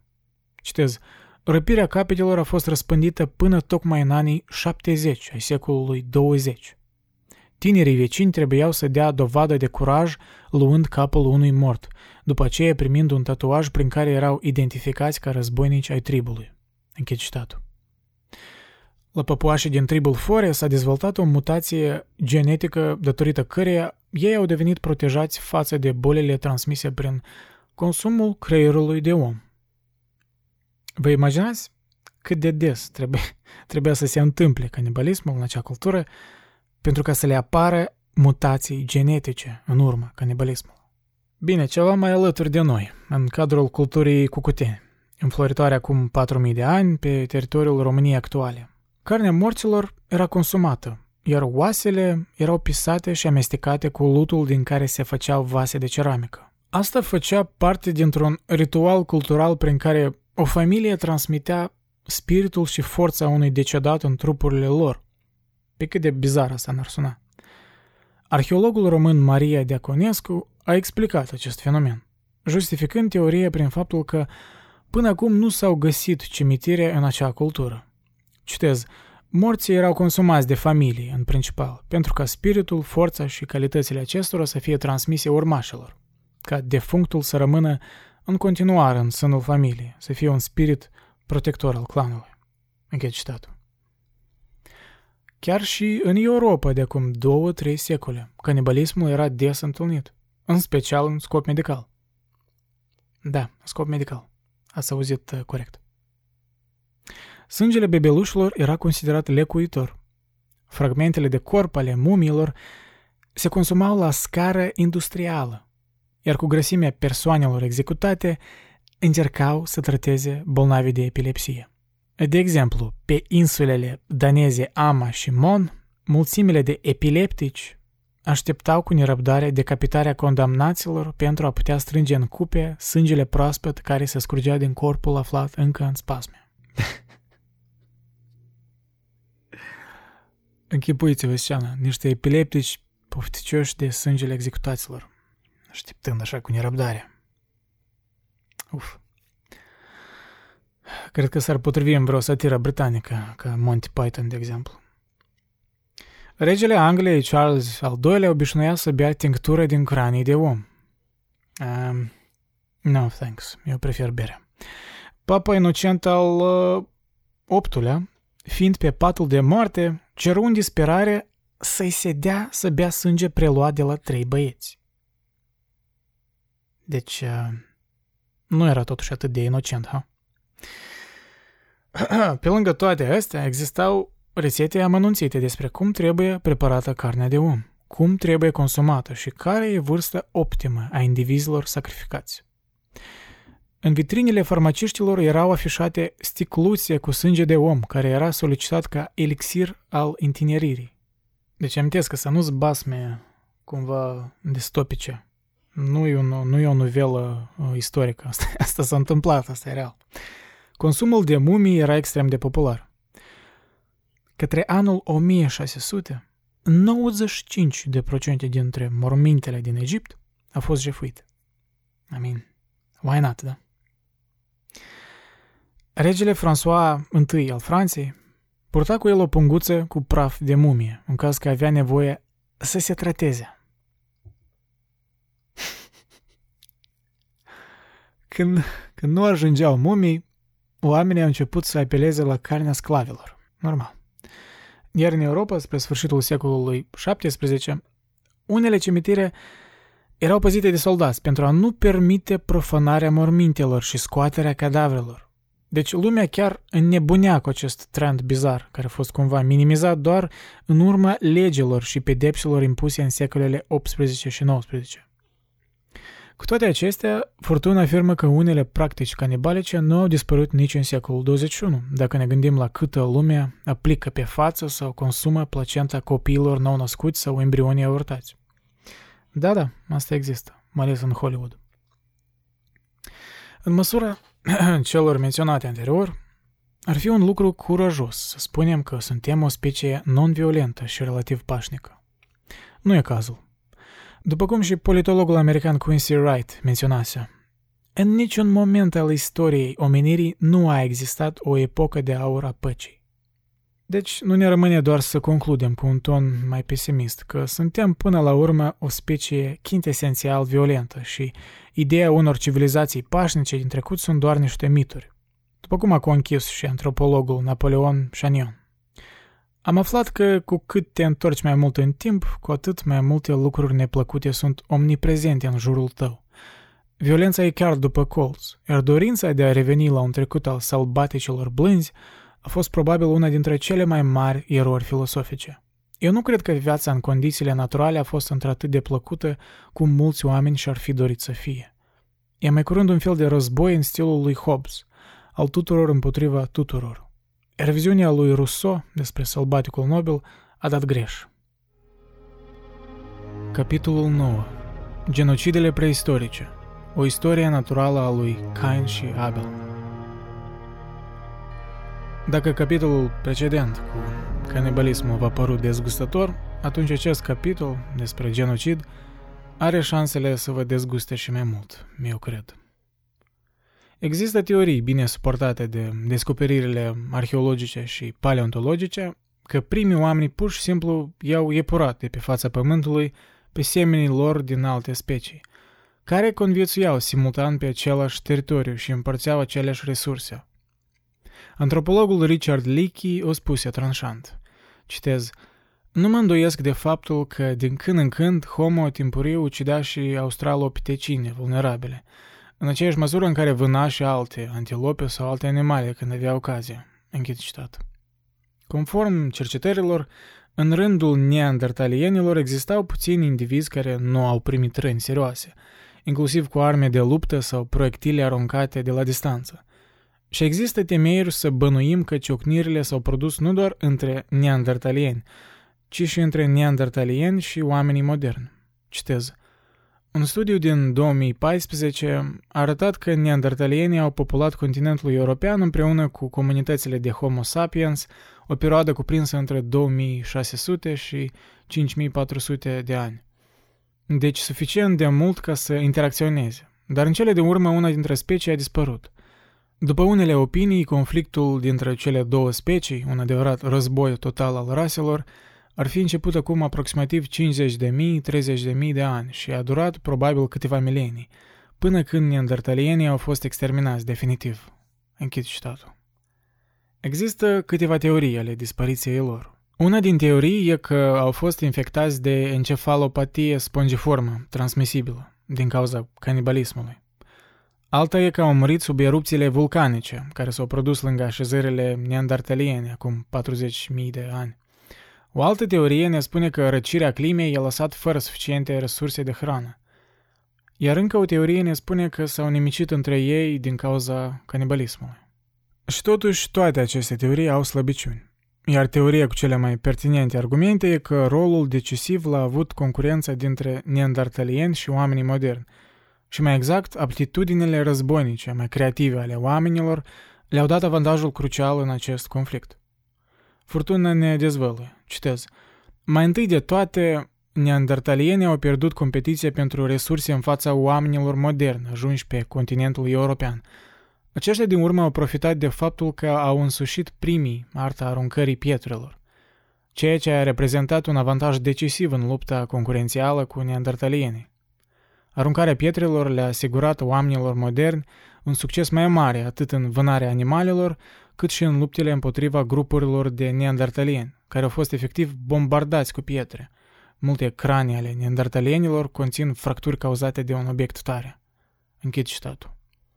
Pe lângă asta, antropologul american Pat Shipman consideră că oamenii Homo sapiens au beneficiat și de ajutorul primilor lupi sau câini domesticiți, care i-au ajutat substanțial în hăituirea mai eficientă a animalelor mari, lăsând teoretic mai puțină pradă pentru neandertalieni. Dar nu e exclusă nici teoria că neandertalenii s-ar fi îmbolnăvit de bolile aduse de oamenii moderni și față de care ei nu aveau imunitate – E posibil că s-ar fi produs un fenomen similar cu cel al contaminării masive a triburilor de amerindieni de către conquistadori după descoperirea Americii. Mai e și ultima teorie, una probabil mai neplăcută pentru noi, că neandertalienii au dispărut ca urmare a vânării lor de către Homo sapiens, care le-ar fi consumat carne. O dovadă ar fi fost găsit în situl Leroy, în sud-estul Franței unde erau găsite oasele neandertalienilor și care aveau semne de măcelărie folosite în epoca de piatră și pentru căprioare. E de asemenea cunoscut și faptul că oamenii moderni și neandertalienii s-au împerecheat. O descoperire relevantă și senzațională în sensul ăsta a fost prezentată în revista Science, în care un grup vast de cercetători au secvenționat genomul omului de Neandertal și l-au comparat cu genomul oamenilor contemporani – Faptul șocant e că au fost depistate mai multe variații genice comune între ambele genomuri, între 1% și 4%. Concluzia savanților e că acum 80 de mii, 30 de mii de ani, neandertalienii și oamenii care au emigrat din Africa pe continentul european s-ar fi încrucișat și astfel genotipul populațiilor ulterioare au păstrat acea istorie. Furtună conclude că acest genocid preistoric sau paleogenocid ar fi marcat în mod profund psihologia noastră nativă, contribuind în mod decisiv la sedimentarea în inconștientul nostru a unui tipar cognitiv privind existența unui străin și dușman de moarte, sălbatic și brutal. Aceasta, la rândul său, stă la baza dihotomiei stereotipe noi versus ei, pe care o putem observa într-un mod cât se poate de clar și astăzi. Dar neandertalienii, după cum arată majoritatea cercetărilor, nu au fost nici ei ființe prea pașnice. De fapt, una din cele mai bune ipoteze despre dușmania noastră cu neandertalienii era propusă de australianul Dani Vendramini, care a adus mai multe argumente în susținerea teoriei neandertalienilor prădători, în care susține că neandertalienii au vânat și primii oameni moderni, cromagnoni, cu care s-au intersectat după emigrarea acestora din Africa – Printre acele argumente se numără faptul că neandertalenii erau prădători violenți și vânau animale mari și periculoase, că primii oameni moderni nu s-au stabilit în Orientul apropiat și Europa, ci au mers mai departe, spre Asia de Est, deoarece s-au ciocnit cu super prădătorii neandertalieni. Și mai e un argument destul de solid că oamenii din Orientul apropiat au trecut acum 50 de mii de ani prin așa numitul bottleneck, adică au suportat o scădere numerică drastică a populației, care poate fi atribuit tocmai vânării lor de către neandertalieni agresori. În orice caz, una e clar. La strămoșii noștri s-a format o psihologie xenofobă pronunțată, care asigura detectarea oricăror trăsături fenotipice diferite de cele ale grupului natal și vrăjmășia față de indivizii care arătau diferit fizic. Cu alte cuvinte, neandertalienii au contribuit în profilarea caracterului xenofob al speciei noastre. Dar de ce totuși am fi câștigat lupta, vă întrebați? Păi, un factor des menționat de cercetători e că oamenii erau hipersociali în comparație cu alte specii. Erau jucători de echipă și puteau lovi prada de la distanță, iar asta s-a dovedit a fi un avantaj crucial în supraviețuirea noastră și în propagarea genilor noastre. Citez. Atacurile oamenilor moderni, numeroși, bine înarmați, erau nemiloase și fatale, iar expansiunea lor pe toate continentele nu putea fi oprită de niciun impediment de natură biologică, de niciun oponent de potrivă. Erau adaptați să lupte și să nimicească. Închid citatul. Astfel, e logic să ne asumăm că înclinația noastră de a comite genocid în raport cu cei care sunt diferiți de noi a fost întipărită încă din acea luptă crâncină cu neandertalienii, care s-ar fi întins de-a lungul mileniilor. Furtuna ne îndreaptă atenția asupra unei analogii în acest sens. Legenda biblică despre Cain și Abel, care au trecut printr-un conflict fiind frați, în urma căruia Cain l-a ucis pe Abel. Asta ar fi o reflectare metaforică a memoriei colective despre genocidul preistoric dintre oamenii moderni și neandertalienii. Îmi pare Pătrunzătoare această analogie, într-adevăr. Chiar jungiană, cumva. Adică în stilul lui Carl Jung, care tot vorbea despre arhetipele umane găsite în religii și legende biblice și cum aceste arhetipe ne influențează psihologia noastră și astăzi. De fapt, și Mircea Eliade vorbea despre chestii similare. Voi face eventual podcasturi și despre ei, cred. Ei bine, dar stai liniștit. Nu suntem unicele ființe genocidare. Verjorii noștri, cimpanzei, la fel pot practica un gen de vânătoare genocidală, cu omorârea aproape totală a populațiilor de altă specie. Citez. S-a descoperit că cimpanzeii pot vâna și consuma atât de multe maimuțe colobus roșii, încât populația acestora din urmă a scăzut cu tocmai 89% în doar 3 decenii. Cazul excepțional a fost observat în locația Ngogo din Parcul Național Kibale, în Uganda. Colobușii devin victime ușoare, fiindcă încearcă să-și apere teritoriul, însă în fața unui grup format din 20 de cimpanzei, defensiva lor de regulă suferă eșec. Or, grupul de cimpanzei din Ngogo este neobișnuit de mare, întrunește vreo 190 de indivizi, ceea ce le permite să organizeze vânători de avengură, La fel de vulnerabile ca și colobușii sunt și alte specii de maimuțe din vecinătatea cimpanzeilor. Odată orientați spre vânarea unei prade, cimpanzeii au tendința de a extermina definitiv populația respectivă prin consumare. Închid citatul. Coalițiile între masculi, și la primați, și la oameni preistorici, s-a adeverit a fi o parte esențială în evoluție. Războinicia a devenit un mod de viață și a avut un impact profund asupra psihologiei oamenilor moderni. Într-un mod curios, Furtun argumentează că până și așa trăsături considerate nobile și umane, cum ar fi altruismul, patriotismul, cooperarea, jocurile de echipă și eroismul sunt o consecință a formării în plan evolutiv a războiniciei bărbătești. Această concluzie poate și e prea uscăcioasă și științifică cumva. E lipsită de un oarecare spirit romantic sau înviorător, dar eu sunt de acord cu Dorean în cazul dat. Eu cred că e nevoie de un anumit scepticism și pragmatism în zilele noastre, chiar și față de calitățile pe care le considerăm de obicei nobile. Cum și Nietzsche ar fi spus, nobilimea e un concept creat de om, iar studierea genocidilor preistorice ne trezește la realitate, că am fost și mai suntem încă niște ucigași. Capitolul 10. Inteligența ca produs al războiului și mâna care l-a creat pe om. Există o teorie că inteligența însă și-a apărut în conexiune directă cu agresivitatea.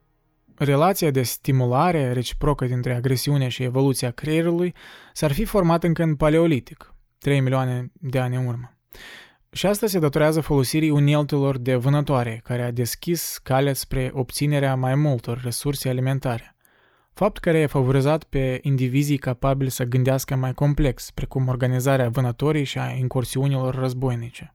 În același timp, trecerea la consumul de carne a schimbat întreaga fiziologie umană. Hrana proteică și foarte sățioasă a permis reducerea volumului intestinelor, pe de o parte, și creșterea volumului creierului, pe de alta.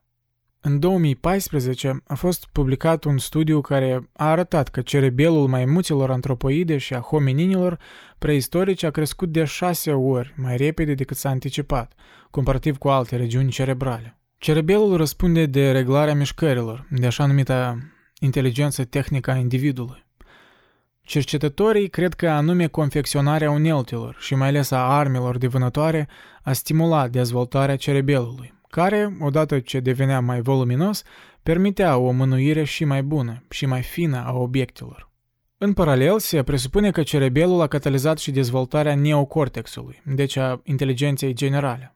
Limbajul complex, la rândul său, ar fi apărut din cauza nevoii de a transmite verbal cunoștințele despre modelarea pietrii și a uneltelor arme. De asemenea, nevoia cooperării pentru a face față competiției intertribale la fel a contribuit la dezvoltarea creierului, ne spune Furtuna.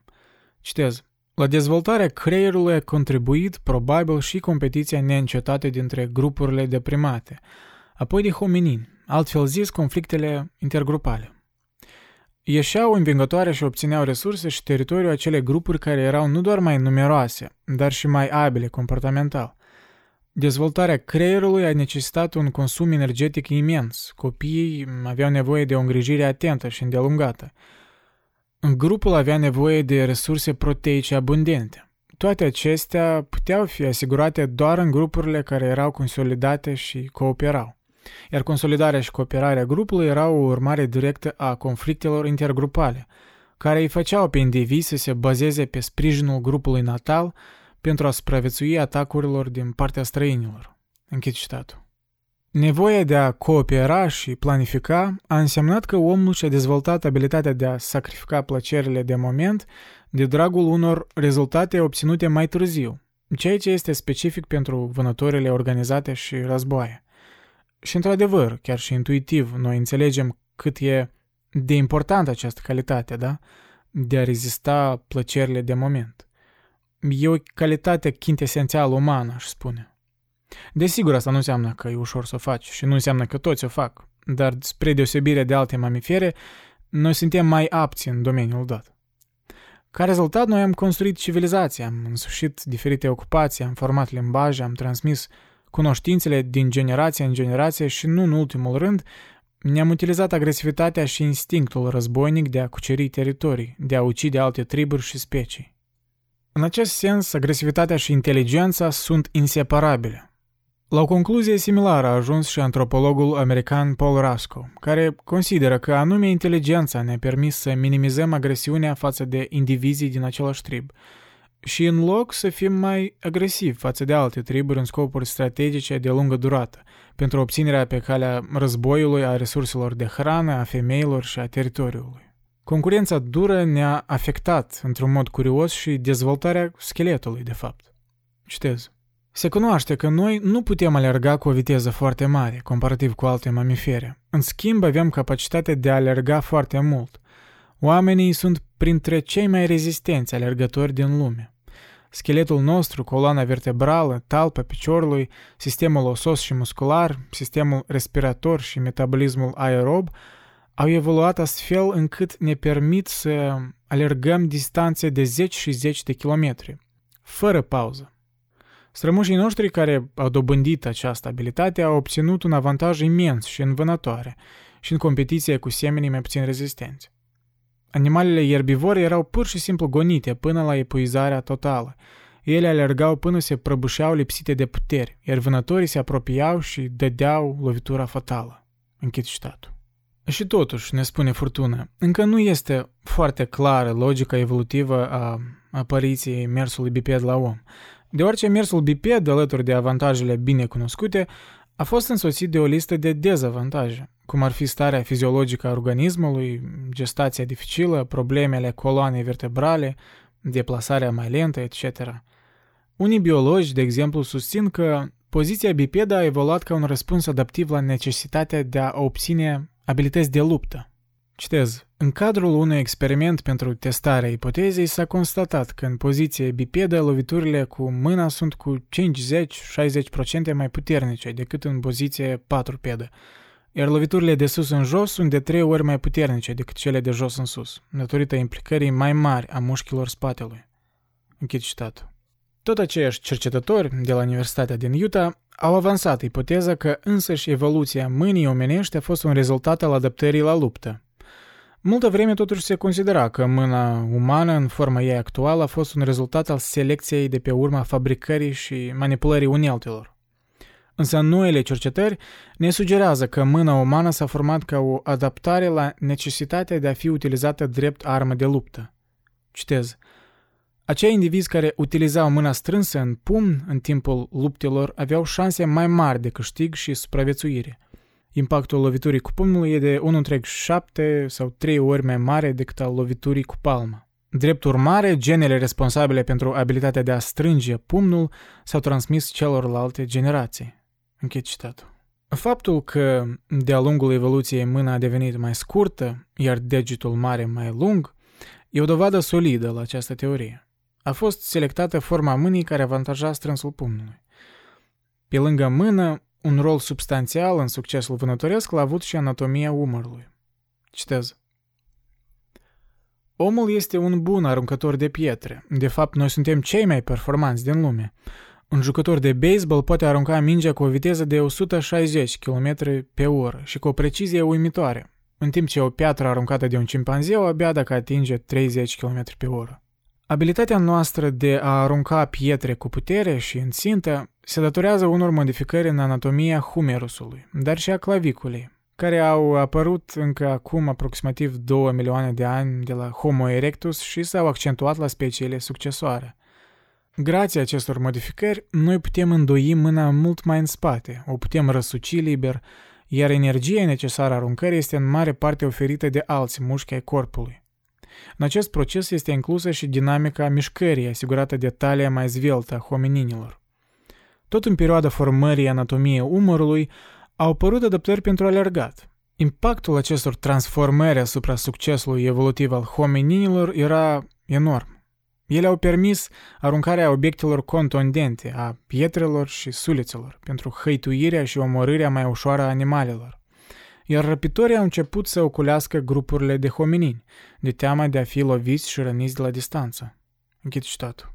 Există, de fapt, încă o ipoteză curioasă, deși în mare parte speculativă, că abilitatea nativă a unor oameni de a manipula cu mâna stângă, de asemenea, ar fi o adaptare pentru luptă.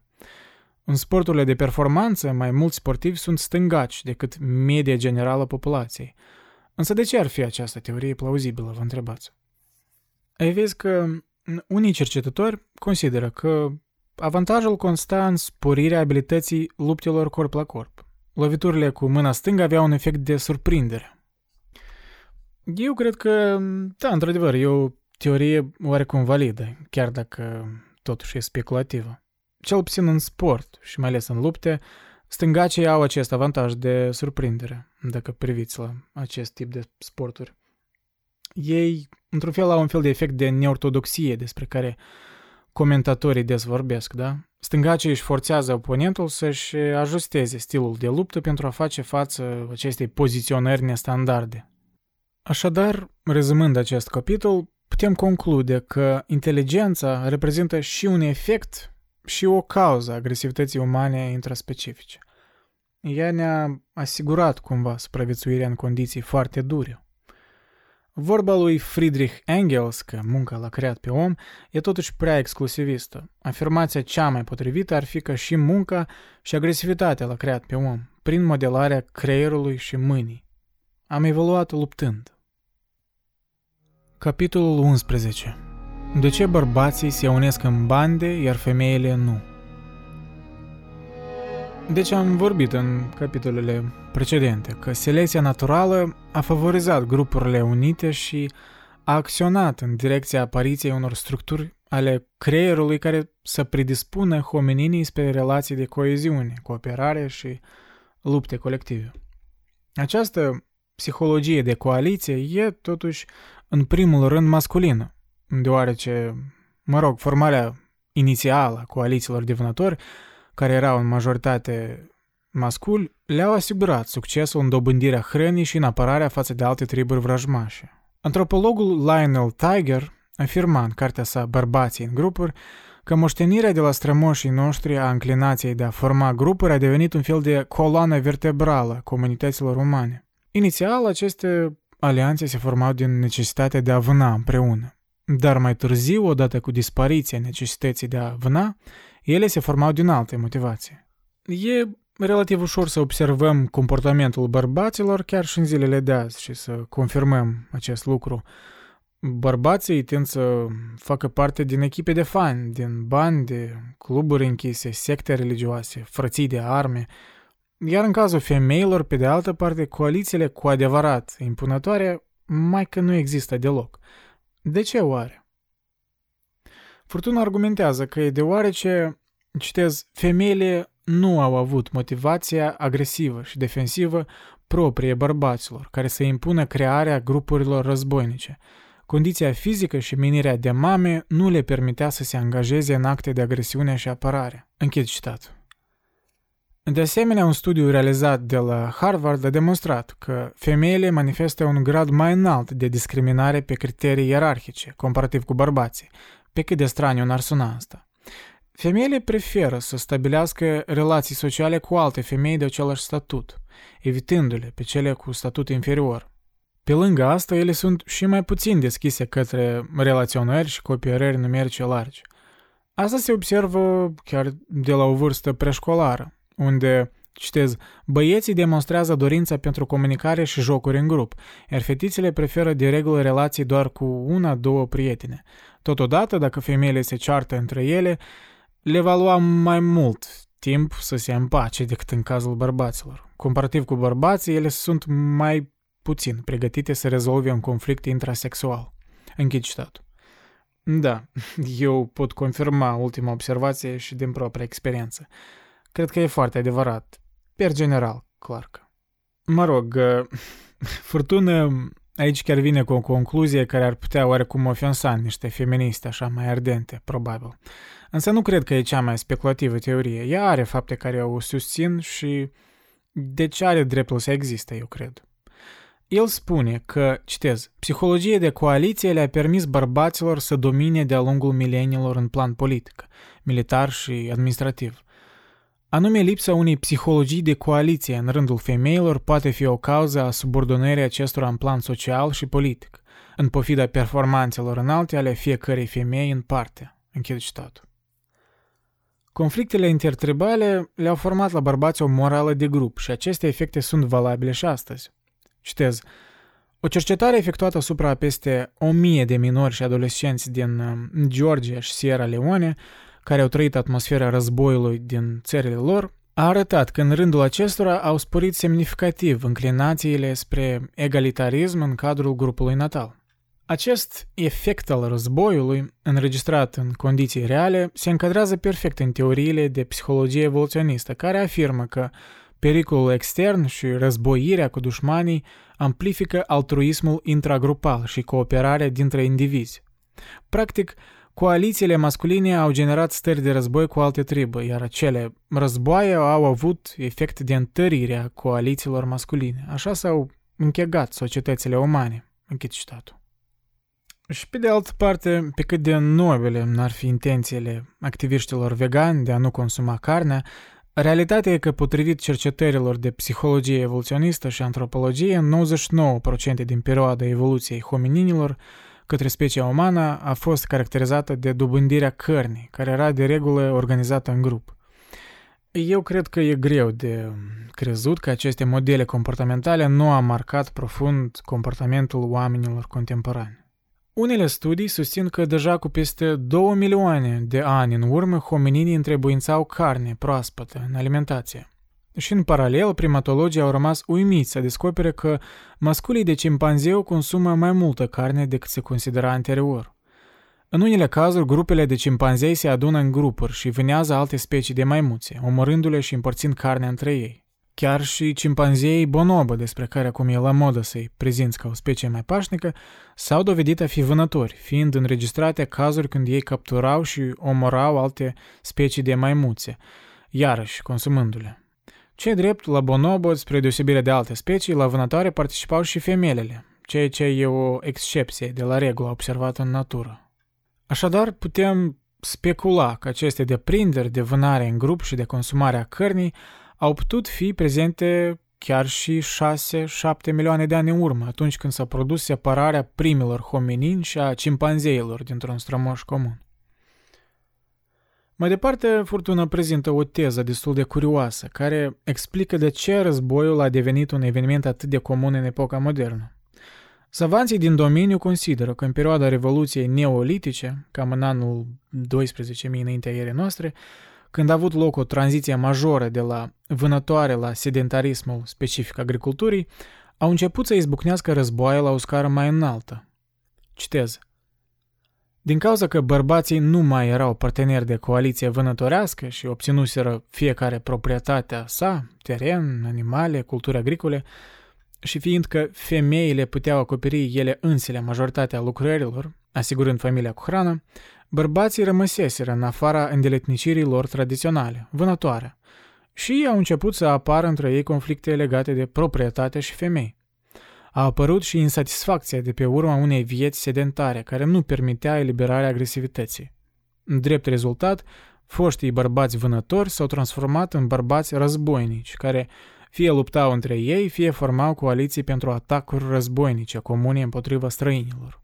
Potrivit autorilor ipotezei, dezechilibrul în diviziunea sexuală a rolurilor sociale i-a făcut pe bărbați să caute modele comportamentale care să le solicite calitățile masculine și astfel ei au devenit războinici. Închid citatul. Deci, ajungem în momentul când, mă rog, înțelegem că din cauza caracterului competitiv și a cruzimii native, bărbații sunt în mare parte cauza principală a existenței violenței în lume. Dar, în același timp, psihologia de coaliție a favorizat crearea și menținerea integră a societăților largi, bazate pe coeziunea internă și mobilizarea comună împotriva inamicului. Și asta, eu cred că e o concluzie chintesențial centristă. Că uite, adevărul, într-adevăr, e deseori la mijloc. Capitolul 12. Agresivitatea xenofobă cel mai înalt grad de agresivitate oamenii îl manifestă față de indivizii străini, din alte grupuri, triburi sau populații etnorasiale. Această agresivitate xenofobă stă la originea măcelurilor și a genocidelor care sunt de nelipsit în istoria omenirii, ne spune Dorian Fortuna în introducerea capitolului. Fondatorul sociobiologiei, Edward Wilson, a notat în acest sens. Citez, cel mai puternic declanșator al unui răspuns agresiv la animale îl reprezintă vederea unui străin, în special a unui intrus teritorial. Acest principiu xenofob a fost pus în evidență practic la orice grup de animale ce manifestă forme superioare de organizare socială. Închid citatul. Curios, dacă ne referim chiar și la microorganisme, vom descoperi că și între coloniile de bacterii există diferențiere, concurență și confruntări letale pentru spațiu și resurse. Unele culturi ale bacteriilor coloniale formează în jurul lor o frontieră prin care se separă de alte culturi ale aceleiași colonii. Bacteriile străine sunt recunoscute datorită activării a șase gene responsabile de mecanismul de identificare. Asta e deoarece delimitarea de alte culturi este programată genetic pentru a le asigura bacteriilor un spațiu vital suficient. Astfel, prin stoparea creșterii altor colonii, grupul de bacterii își păstrează resursele limitate doar pentru ele. Mai mult ca atât, în cadrul unor bacterii au loc chiar și conflicte similare cu război. De exemplu, bacteriile intestinale luptă împotriva altor bacterii din aceeași specie, dar din culturi diferite, cu care rivalizează pentru același spațiu de viață. Citez, Drept armă de luptă sunt utilizați virus specializați, bacteriofagi, pe care bacteriile îi produc și îi lansează în mediul înconjurător pentru distrugerea rivalilor. Închid citatul. Deci, fără exagerare, putem spune că chiar și bacteriile folosesc arme de război și că comportamente xenofobice sunt prezente și la cele mai simple nivele de organizare a vieții. De altfel, însuși răspunsul imun al organismului uman e o formă de răspuns xenofob față de agenții străini patogeni. Cercetările arată că imunitatea noastră, atunci când depistează invaziile bacteriene, funcționează după principiul divizării în natal și străin. După cum conclude și Furtună, fără xenofobie la nivel microbiologic nu am avea imunitate și am fi dispărut de mult ca indivizi sau specie. Mai direct spus, pe cât de controversat n-ar suna asta, dar xenofobia e o necesitate evoluționară. Acest set de comportamente a fost format din cauza selecției naturale care ne-a asigurat supraviețuirea. Deși asta nu e o scuză a comportamentului xenofob în societățile umane, ea totuși explică de ce acest fenomen există și de ce el a avut o importanță majoră în evoluția umană și chiar a microorganismelor. După cum și sociobiologul Edward Wilson a precizat într-un articol în 2012 cu referirea la evoluția xenofobiei. Citez, Natura sângeroasă, acest lucru poate fi astăzi probat în contextul biologiei moderne, este înrădăcinată în noi, deoarece competiția grup versus grup a fost principala forța selecției care ne-a făcut ceea ce suntem. Fiecare grup știa cu certitudine că dacă nu era înarmat și pregătit, însăși existența sa era în pericol. De-a lungul istoriei, ascensiunea unei bune părți a tehnologiei a avut un scop central, sporirea defensivei. Astăzi, calendarele națiunilor au marcate drept zile de sărbătoare, victoriile reportate în războaie. Închid citatul. Noi suntem mai xenofobi și cei străini par mai periculoși atunci când ei sunt mai diferiți ca aspect fizic și cultural. În așa cazuri simțim emoții puternice, ca frica, ura, disprețul și dezgustul. Iar aceste emoții servesc ca fundamentul stereotipurilor și prejudecăților care se formează ca rezultat. Istoria conflictelor și războaielor a generat în om frica și repulsia față de străinii care arătau diferit, și asta la rândul său a sporit sentimentul de dușmănie și luptele erau mai aprige. De exemplu, potrivit istoricului francez Thierry Camus, Civilizația occidentală și-a format primele imagini de dușman pe baza ciocnirii directe cu triburile invadatoare de barbari care au traversat continentul european multe secole la rând. În secolele 4 și 5 a erei noastre, hunii, în frunte cu Attila, au contribuit în cea mai mare măsură la crearea arhetipului de barbar și dușman în mintea europenilor. Ei erau descriși ca niște războinici monstruoși, cu obrajii plini de cicatrice, cu nasul turtit, capul enorm și trupul scurt. Datorită maestriei lor în manevrarea cailor pe timp de război, a apăruse legenda că hunii trăiau, mâncau, dormeau și își făceau nevoile din goana calului. Această imagine, cu adevărat antihrista a lui Atila, a făcut ca europenii să vadă în el dușmanul străin și să se unească împotriva lui. Am putea presupune, ne sugerează furtună, că în lipsa acestei imagini atât de fioroase create despre huni, europenii nu s-ar fi mobilizat și cotropirea Europei ar fi fost totală și definitivă. Câteva secole mai târziu, mongolii și ungurii au fost dușmani externe europenilor creștini. Ungurii erau prezentați ca niște căpcăuni, din cauza raidurilor scurte și sângeroase, în urma cărora populațiile erau pur și simplu masacrate, inclusiv femeile și copiii. Iar despre invazia faimoasă a mongolilor în frunte cu Genghis Khan, în genere aș putea spune multe. În trecut e o perioadă într-atât de traumatizantă în istoria europenilor că ne-a lăsat probabil până acum amprente în psihicul nostru, ne mai vorbind de geneticul nostru. Apropo de genetică, în urma unui studiu faimos din 2003 condus de Chris Tyler Smith, s-a constatat că chiar și astăzi 0,5% din bărbații de pe glob au în ei ADN-ul lui Genghis Khan, sau aproximativ 8% din bărbații din Mongolia, sau 16 milioane de bărbați care sunt în viața astăzi. Amintesc că Genghis Khan a murit aproape 8 secole în urmă. Deci, vă imaginați de cât viol ar fi fost nevoie ca să-și propage genele într-așa măsură. Vă las să faceți matematică singur.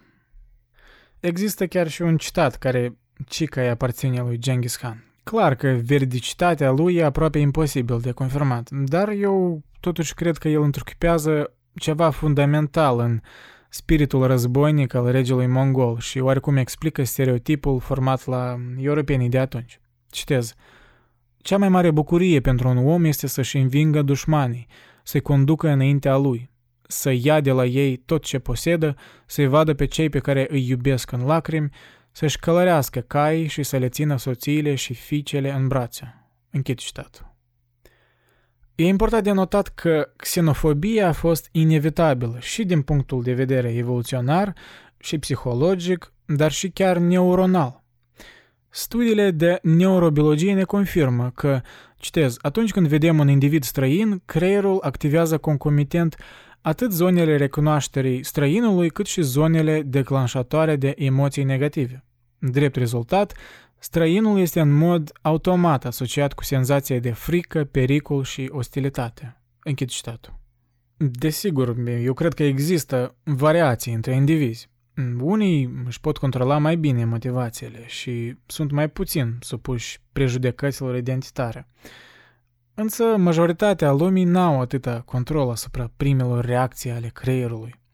O față străină stârnește emoții de frică și precauție. E natural. De asemenea, a fost demonstrat că noi suntem mai puțin empatici față de durerea suportată de indivizii de altă rasă. În cadrul studiului efectuat de cercetătorii italieni de la Universitatea din Bologna, citez, a fost folosită stimularea magnetică transcranială pentru a fi explorate răspunsurile empatice la nivel de zone ale creierului. În timp ce persoanele supuse cercetării vizionau un film cu scene de suferință ale indivizilor albi sau negri – la nivel de reacții neuronale ale creierului s-au depistat inclinații vădite spre empatizarea cu indivizii de aceeași rasă și o empatie scăzută față de indivizii de altă rasă. Lipsa empatiei deschide calea spre stereotipuri negative, discriminare, rasism și violență. Închid citatul. Deci, din asta înțelegem că de la naștere suntem înclinați să percepem la străini mai curând partea negativă deci avem prejudecăți născute pe care vrem să le confirmăm. După cum a spus și etologul Eibel Abisfeld, străinul este un dușman potențial. Există multe exemple care confirmă această înclinație. Cercetătorul american Maurice Davy a observat că aborigenii din Noua Guinee trăiau într-atât de răzlețiți încât în partea de sud-est a insulei, în limitele a unui teritoriu de 300 de kilometri, Existau populații cu cel puțin 25 de limbaje diferite. La fel, în Malaysia există tot atâtea limbaje câte triburi. Același lucru e caracteristic și Africii. Primii cercetători ai continentului au găsit acolo triburi într-atât de dușmanoase încât nu cunoșteau mai nimic unele despre altele. Similar era și în America atunci când spaniolii au descoperit ținuturile din nord-vestul Americii de Sud. Ei au fost uimiți să vadă triburi de aborigeni care conlocuiau într-o vecinătate strânsă, dar care vorbeau limbi diferite. Avem, de fapt, și exemplul fascinant al cavaleristului american John Cremony, care, la mijlocul secolului XIX, a avut ocazia unică de a conviețui o perioadă de timp cu indienii Apache din America de Nord. O experiență pe care el a descris-o în felul următor. Citez. Indienii Apache de mici copii sunt învățați să-l privească pe orice străin ca pe un dușman natural. Închid citatul. Deci, inevitabil, confirmăm iarăși faptul că ideea pacifismului aborigenilor americani e în mare parte un mit. Xenofobia, rasismul și etnocentrismul sunt comune comunităților umane de-a lungul istoriei, inclusiv și oamenilor contemporani. E într-adevăr o ipocrizie, după cum ne sugerează furtuna, că atribuim comportamentele așa zis barbare doar epocii primitive. Antropologul francez Claude Lévi-Strauss a afirmat în acest sens următorul lucru. Citez. Această atitudine, numele care îi considerăm pe sălbatici sau pe toți pe care am ales să-i considerăm ca atare în afara comunității, este tocmai atitudinea cea mai marcantă, cea mai distinctivă a sălbaticilor înșiși. Refuzând umanitatea celor care apar drept sălbatici sau barbari dintre reprezentanții ei, nu face altceva decât să împrumutăm una dintre atitudinile lor tipice. Barbar este, în primul rând, omul care crede în barbarie. Închid citatul. Într-adevăr, cele spuse anterior nu sunt o exagerare. E îndeajuns doar să privim la crimele secolului 20 și la instabilitatea și conflictele care deja sunt evidente în secolul 21. Da, avem smartphone-uri și internet high-speed, dar creierul a rămas același. Suntem încă, la nivel genetic, ființe xenofobe. Capitolul 13. Invaziile și luptele pentru teritoriu Îmi place îndeoseb citatul pe care Furtuna l-a ales în introducerea acestui capitol. Îi aparține lui David Starr Jordan, un biolog american. Citez, Dacă un câine latră la lună, aceasta e religie. Dacă el latră la un străin, aceasta e patriotism. Închid citatul. Alături de agresivitatea xenofobă există și cea teritorială, cu scopul de protejare a grupului, de detașare de străini și de eventualele pericole. Observăm asta chiar și la nivelul furnicilor și chiar mai recent la albine. Citez. După o serie de bătălii aeriene, albina agresor izgonește definitiv colonia adversară, îi preia cuibul, îl remodelează parțial și își depune în celulele fagurilor străini propriile ouă. Practic, se produce o uzurpare a teritoriului unei specii de către alta, mai agresivă și expansivă. Închid citatul. Asta personal mi-a amintit de ceea ce spunea Sun Tzu în arta războiului. Atacul este secretul apărării, apărarea este planificarea unui atac. Această teritorialitate sau intoleranța spațială, după cum îi spune Abisfeld, de multe ori corelează cu densitatea indivizilor pe un anumit teritoriu. La furnici, de exemplu, există o relație directă dintre densitatea indivizilor a două colonii situate pe același teren și gradul general de agresivitate între ele. Cu cât e mai mare densitatea, cu atât mai multe confruntări se produc. Când conflictele cresc în frecvență, furnicele stabilesc o zonă neutră, teritorial, pe care nu o vizitează niciuna dintre ei. Iarăși, îmi plac analogiile și în cazul dat mi-am mai amintit încă de una. În timpul uh, primului război mondial sunt uh, bine documentate zonele No Man's Land, zona de pământ între două sisteme de tranșee inamice, pe care niciuna dintre um, părți nu dorea să le traverseze sau să le captureze de teama de a fi atacate de inamic în proces. Deci, din nou, putem observa fenomene similare la nivel de om și la nivel de organisme mult mai mici și care sunt la prima vedere inumane, da? dar care manifestă comportamente similare speciei noastre. Abundența resurselor de hrană la fel e un factor important în determinarea gradului de agresivitate în protejarea teritoriului și mărimea acestuia. Citez. Pe exemplu unei specii de pești, Oncorhincus micis, da, cred că așa se numește, s-a constatat că sporirea de 32 de ori abundenței în hrană a dus la scăderea cu circa 30% în intensitatea apărării teritoriului și la reducerea cu 51% a mărimii acestuia. Cederile teritoriale pot fi acceptate, dar numai în condițiile unui mediu de viață bine asigurat. Închid citatul. Un studiu din 2016 a dezvăluit că cele mai agresive specii de mamifere sunt cele care sunt deopotrivă sociale și teritoriale. Aici, iarăși, ne amintim de teza menționată într-un capitol uh, precedent, că inteligența necesară pentru a forma comunități sociale complexe e strâns legată de agresivitate. Mulți savanți studiază societățile cimpanzeilor, socotindu-i ca un uh, prototip al războaielor teritoriale proprii speciei umane. Observăm că cimpanzeii au invazii teritoriale care aduc aminte de războaiele umane. Citez, un studiu de sinteză asupra comportamentului agresiv al cimpanzeilor, publicat în 2014 în revista Nature, a stabilit că 66% dintre toate cazurile de omor săvârșite de cimpanzei s-au produs în cadrul luptelor intergrupale, iar atacatorii întotdeauna depășeau numeric indivizii supuși atacului. Raportul în medie este de 8 la 1. Deci acționau în bande. Studiul a oferit o confirmare în plus a ipotezei despre originea evolutivă a conflictelor și despre caracterul adaptiv al agresivității intergrupale. Este o moștenire pe care probabil o avem împreună cu cimpanzeii încă de la strămoșul nostru comun, de acum aproape șapte milioane de ani.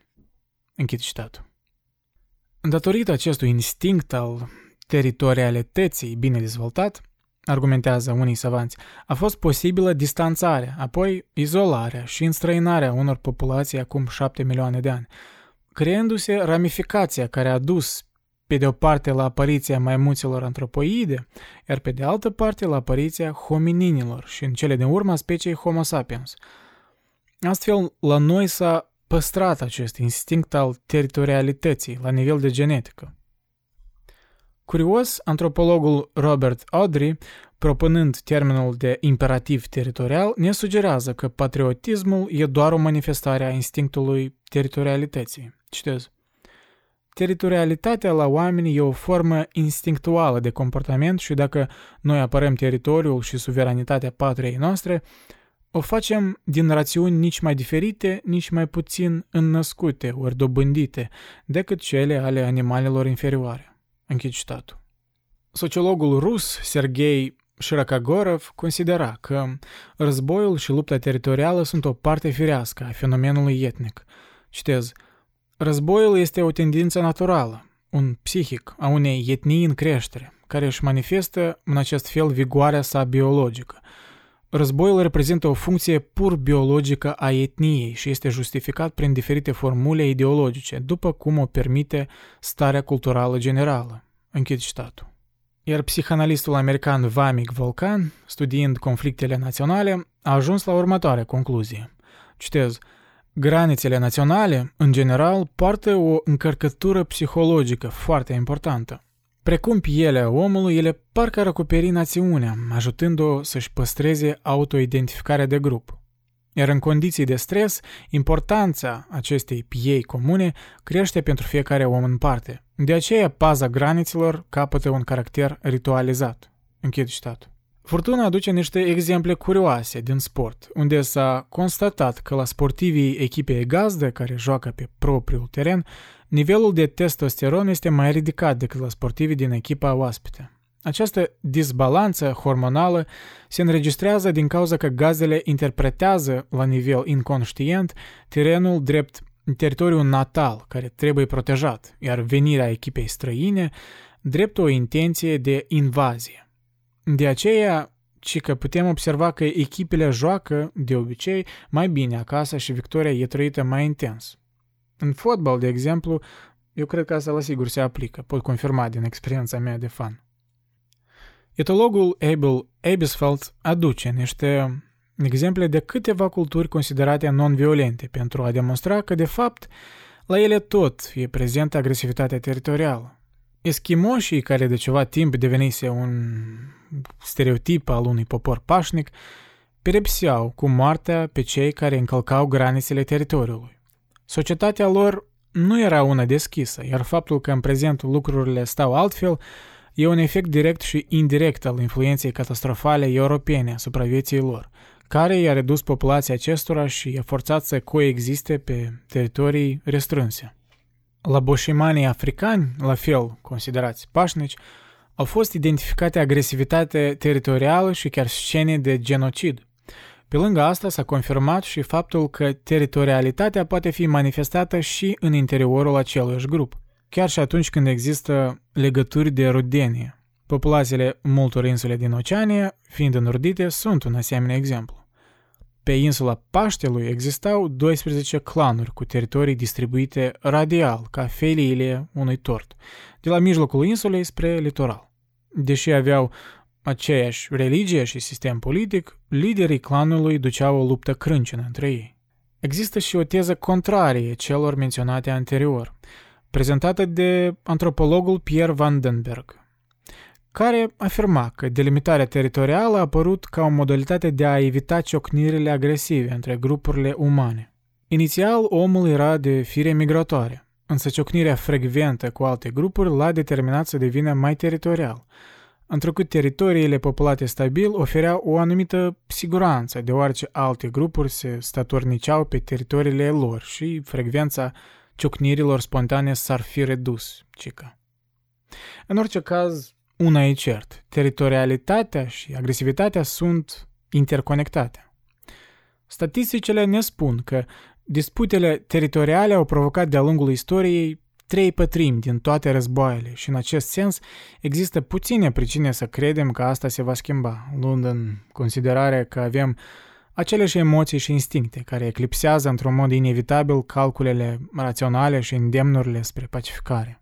Putem observa asta și astăzi dacă tragem un ochi la noutăți. Liderii politici, deși pot vorbi frumos în fața mulțimii, toți sunt conduși de irațional și de instinct, pe care nici ei nu-l conștientizează pe deplin. Iar lumea, deși se poate schimba într-o anumită măsură, are aceeași natură, adânc impregnată cu instinctele ierarhic și teritorial înmoștenite din preistorie. Capitolul 14. O statistică a războaielor. Războinicia, ca stare comportamentală, nu a fost inventată de om, ci moștenită. Inventată a fost starea de pace, ca un răgaz între două războaie, între cel care a fost și cel care va fi, ne spune Furtună în introducere, reamintindu-ne de faptul că războiul în cadrul societăților umane e regula, nu excepția – din start el spune, trebuie să remarcăm că practic nu există societăți umane în afara războiului. Din nou și din nou, cu fiecare studiu mai recent se confirmă faptul că ideea unui om pașnic e un mit, inclusiv și în rândul aborigenilor, care o vreme se considerau cel mai bun exemplu al trecutului idilic și lipsit de violență. Dovezile însă spun contrariul. Abel Abesfeld, pe care l-am menționat anterior, a efectuat o cercetare de antropologie care a cuprins monitorizarea a 99 de hoarde de vânători și culegători din 37 de culturi diferite. Dintre acestea, 68 de hoarde, care reprezentau 31 de culturi, încă mai practicau războiul la data cercetării. 20 de hoarde, care reprezentau 5 culturi, renunțaseră la război de o perioadă variind între 5 și 25 de ani iar altele 11 de peste 25 de ani. Deci toate culturile studiate aveau un trecut războinic destul de recent, ceea ce subliniază absurditatea informației că aborigenii ar fi cumva mai non-violenți decât oamenii așa zis civilizați. Aceste mituri provin din interpretările eronate și superficiale a primilor date antropologice de acum câteva decenii în urmă. Astăzi, viziunea asupra vieții tribale totuși s-a schimbat cardinal. Margaret Mead, cercetătoarea care era un susținător al teoriei caracterului pașnic al aborigenilor, citez, a afirmat că relațiile sexuale nonșalante i-au transformat pe locuitorii insulelor Samoa în cetățeni satisfăcuți într-un stat care nu cunoștea infracțiunea. Realitatea a demonstrat însă că băieții care trăiau pe aceste insule se instruiau reciproc în tehnicile violului. Cercetătoarea i-a denumit pe locuitorii comunității Arapeș blânzi. S-a dovedit însă că aceștia erau maieștri neîntrecuți în decapitări. Ea a spus că locuitorii comunității Chambuli inversau rolurile sexuale tradiționale pentru că bărbații purtau bucle și se machiau. De fapt, bărbații își băteau soțiile, exterminau triburile învecinate și considerau omuciderea ca eveniment de căpătâi în viața unui tânăr, care îi dădea dreptul să-și vopsească fața în acele culori care îi se păruseră cercetătoarei mid atât de efeminate. Închid citatul. N-a mai supraviețuit nici ipoteza că războaiele dintre amerindieni ar fi fost stimulate de cultura europenilor după descoperirea Americii. Citez. Abundența diferitor ritualuri de război observate de triburile nativilor americani în secolul XVI demonstrează că războiul a fost o componentă importantă a vieții sociale a acestora, încă înainte de sosirea conquistadorilor. Complementar acestor evidențe, în baza analizei a 11 studii de antropologie dedicate vieții a 44 de societăți tribale amazoniene, s-a dedus că, până la venirea europenilor, 30% dintre adulții din aceste societăți au avut parte de o moarte violentă. 70% dintre cei omorâți erau bărbați. Foarte concludente sunt studiile de bioarheologie, bazate pe evaluarea oaselor și craniilor. Ele atestă o rată considerabilă a violențelor în rândul amerindienilor înainte de venirea europenilor. În unul din cimitirile arhaice, 20% dintre cei exhumați aveau urme de violență cu efect letal.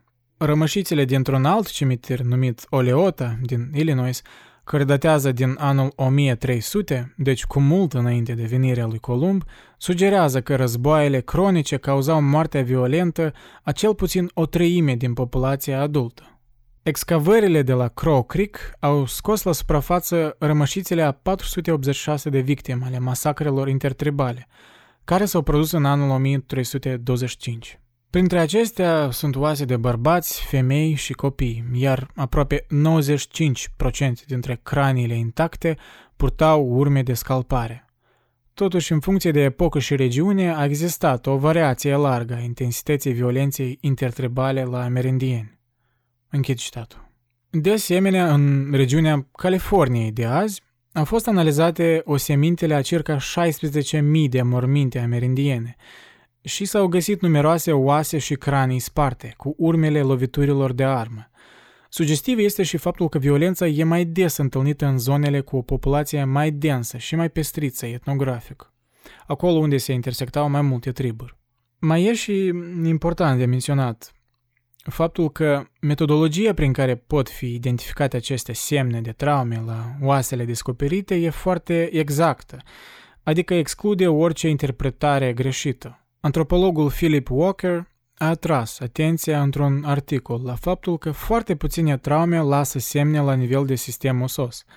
Astfel, el a dedus că urmele de lovituri pe care le găsim pe oasele și craniile dezgropate reflectă doar vârful icebergului al violențelor din acele timpuri și că multe urme de violență rămân nedescoperite, ceea ce sugerează că violența era și mai omniprezentă decât ne imaginăm de fapt.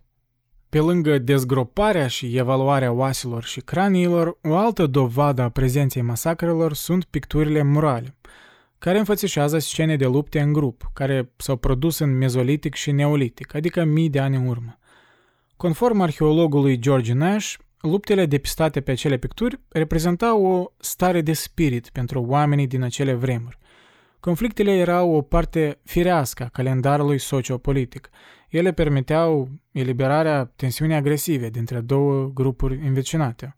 Tensiunea care apărea din cauza competiției pentru resurse, teritoriu, răzbunare și dușmănie. O altă civilizație care mult timp era considerată pașnică era civilizația minoică de pe insula Creta, ei au evoluat în perioada secolelor 27 și 15 înaintea ierii noastre.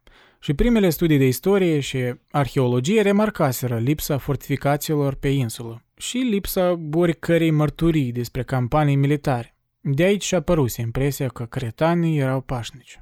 Însă un studiu din 2012 a ajuns la o concluzie total diferită. Citez, De fapt, pe Creta existase un cult al violenței și al armelor, iar numeroase vestigii sunt impregnate cu simboluri ale războiniciei.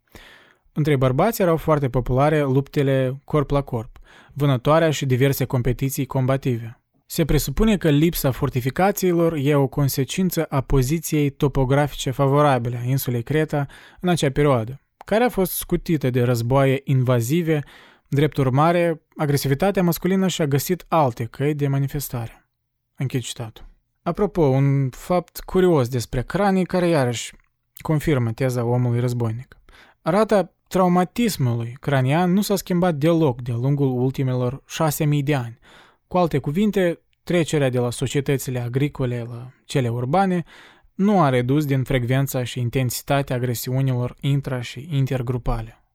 Adevărul e că luptele și conflictele intergrupale au fost până nu de mult, până statele nu și-au impus monopolul asupra violenței, o ocupație comună pentru majoritatea absolută a societăților de tip tribal.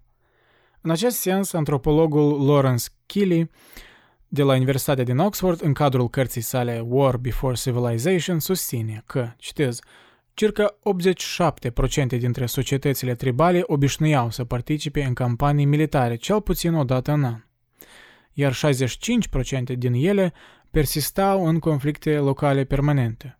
Confruntările intertribale erau atât de crâncine încât mortalitatea războinicilor antrenați în luptă o depășea aproximativ de 20 de ori pe cea caracteristică războaielor dintre statele europene în secolul 20.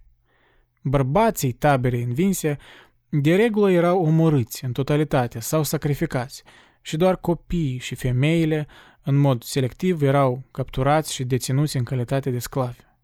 Închid citatul. Excepțiile, întruchipate în triburi pașnice, sunt într-atât de puține încât ori aceste triburi au fost omorite complet de triburile războinice, ori ele n-au avut un efect semnificativ asupra comportamentului general al speciei umane și deci să-ți formezi concluzii despre întreaga specie după aceste excepții e evident lipsit de logică. Studiile lui Kelly confirmă că 90% dintre culturi au fost, în mod clar, angajate în conflicte armate, iar celelalte 10% de populații nu sunt nici ele total lipsite de confruntări violente. Alt exemplu, civilizația Maya. Mă rog, un exemplu aproape comic, dacă ar fi realitatea atât de dură, de cât de greșite sunt convingerile inițiale ale cercetătorilor, că ei erau oameni binevoitori și pașnici – cei ce erau prizonierii maiașilor erau supuși unor torturi inimaginabile. Jared Diamond, un savant american, relatează, citez, Le erau smulse degetele, smulși dinții, sfărâmate mandibulele, tăiate buzele și vârfurile degetelor, scoase unghiile, înfipte ace în buze, iar torturile erau încununate, uneori după ani de chinuri, cu sacrificarea prizonierilor prin metode la fel de groaznice. Închid citatul. Statisticile despre omuciderile în rândul aborigenilor de astăzi arată un lucru curios. Omuciderile din interiorul tribului sunt uneori mai numeroase decât între triburi. Furtuna argumentează că aceasta poate fi o consecință a monopolului asupra violenței instituit de statele moderne, care împiedică luptele dintre triburi, ele fiind nevoite să-și orienteze agresivitatea în interior către membrii grupului. Poftim niște date oarecum șocante în acest sens. Citez. În cadrul unei comparații de ordin statistic a pierderilor umane din războaiele aborigenilor australieni și din războiul al doilea mondial, etnografii australieni au constatat că din toate țările participante la Marele Război, numai în cazul URSS procentajul pierderilor umane a depășit media de pierderi umane obișnuit pentru războaiele tribale. Închid citatul. Mai mult, în cadrul societăților tribale contemporane din Papua Noua Guinee, frecvența războaielor continuă să fie extrem de înaltă. Citez, numai în provincia Enga, în perioada 1991-2010, s-au produs circa 500 de războaie între triburile de aborigeni, iar datorită utilizării armelor de foc, rata victimelor a crescut substanțial. Sute de case au fost incendiate, mii de civili au luat calea refugiului. Închid citatul. Ei bine, poate, poate nu sunteți impresionați. Poftim alte statistici interesante. Cercetătorul Maurice Davy în cartea sa The Evolution of War, constată că în perioada anilor 1496 până în 1861 era noastră, adică timp de 3357 de ani a istoriei, au fost doar 227 de ani de pace și 3130 de ani de războaie, sau altfel zis, la fiecare an de pace reveneau 13 ani de războaie. Tot în acea perioadă, peste 8.000 de acorduri de pace au fost încălcate și, în ciuda termenului lor nelimitat, aceste acorduri erau respectate în medie timp de doar 2 ani. Sociologul american de origine rusă, Pitimir Sorokin, a constatat că în perioada anilor 1945 și 1985, adică în perioada așa zisului război rece, s-au produs 159 de războaie. Istoricul rus Victor Schnirelman afirmă că în perioada ultimilor 5600 de ani, cel puțin 14500 de războaie au avut loc, adică în medie două întreg și șase războaie pe an. Dacă am lua în calcul o mulțime de războaie neînregistrate, cifrele ar fi și mai impunătoare. Deci, universalitatea războiului în istoria umană e pe larg acceptată astăzi. Dezbaterea apar doar din cauza confuziei care se creează în jurul termenului de război. Unii spun că războiul e o agresiune coordonată între două grupuri ale oricărei specii. Deci, război ar fi și ciocnirea între două colonii de furnici sau două grupuri de maimuțe. Furtuna totuși ne sugerează să acceptăm faptul că la primele etape ale evoluției speciei umane, luptele dintre comunități erau mai curând expresii ale agresiunii intergrupale decât forme de război organizat. Războiul, așa cum îl înțelegem noi, ca ciocnire masivă a unor armate sau trupe militare organizate, e un eveniment relativ recent, însă comportamentul războinic a existat de la bun început în evoluția homininilor. O teorie care la prima vedere pare controversată susține că evoluția societăților umane a avut loc datorită conflictelor intertribale. Citez. Un studiu publicat în 2013, bazat pe aplicarea unui model matematic integrator, a identificat variabila care în cea mai mare măsură explică evoluția societăților umane în forma pe care o cunoaștem în prezent. Nu e vorba de procesele microeconomice, cum se considerase mai devreme, ci de conflictele intertribale. Anume, conflictele, războaiele au contribuit la coeziunea grupurilor, la acceptarea unei ierarhii și delegarea împuternicirilor autorităților militare. Astfel, de exemplu, nevălirile hoardelor de migratori asupra populațiilor sedentare au cauzat eliminarea celor slabi organizați și supraviețuirea celor consolidați ca grup, asigurând o selecție favorabilă societăților bine închegate, cu lideri autoritari și coeziune internă. Închid citatul. Interesantă teorie, da? Un fel de selecție naturală prin război, aș numi eu. De fapt, asta se spune și despre Genghis Khan. Că, uite, ironic, chiar dacă am măcelărit cam jumătate din populația globului de atunci, el a și contopit multe culturi împreună. A sporit considerabil comerțul și schimbul de experiențe și culturi. În primul rând, el stabilise libertatea religioasă, a banat tortura, preferând umorul rapid și efectiv. mă rog, a incorporat inamicii în armata lui, a instaurat un regim de conducere bazat pe loialitate și merit, ci nu pe nepotism. A introdus legea universală numită IASA, care interzicea furtul și mărturiile false, printre altele. De asemenea, fiind singur sclav în copilărie, el a banat sclavie în rândul mongolilor. Deci, din exemplul lui, putem vedea un oarecare adevăr în teorie propusă anterior, da? La mod practic, Războaiele au modelat traseul omenirii în ultimii 3000 de ani și există puține dovezi că asta se va schimba cumva radical. Așa cum a și spus tranșant Winston Churchill în 1924, povestea rasei umane e un război, cu excepția unor scurte și precare interludii. Nu a fost niciodată pace pe pământ și mult înainte ca istoria să înceapă, conflictele ucigătoare au fost universale și interminabile. Capitolul 15. Patima genocidului Adevărul sumbru este că noi suntem cea mai feroce și nemiloasă specie care a trăit vreodată pe pământ, a spus cândva Anthony Storr, un psihiatru englez, încercând să ne scape de iluziile noastre față de sine însuși. Ciocnirile între triburi deseori se terminau cu distrugerea definitivă a populației unei dintre ele. Imaginează-ți câte culturi au rămas necunoscute și nedescoperite de cercetători din simplul motiv că au fost nimicite înainte de a putea lăsa urme de civilizație. Câți eroi, câți lași, câți ucigași, câte mame, câți genii, câți proști au fost transformați în țărnă, fără să lese amprente evidente ale existenței sale.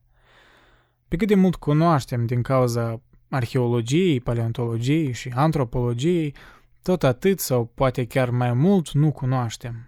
Istoria e și despre cei despre care nu s-a scris nimic. În timpul acestor lupte tribale și incursiuni războinice, femeile erau uneori luate drept pradă, însă frecvent și femeile, și copiii, și bătrânii erau omorâți, iar soarta bărbaților învinși era una dură și sigură, omorârea imediată sau sacrificarea lor în cadrul ritualurilor religioase. Supraviețuirea lor era practic inimaginabilă în așa cazuri. Astfel putem deduce că genocidele era un eveniment comun în epoca primitivă, dar și la societățile tribale din lumea modernă.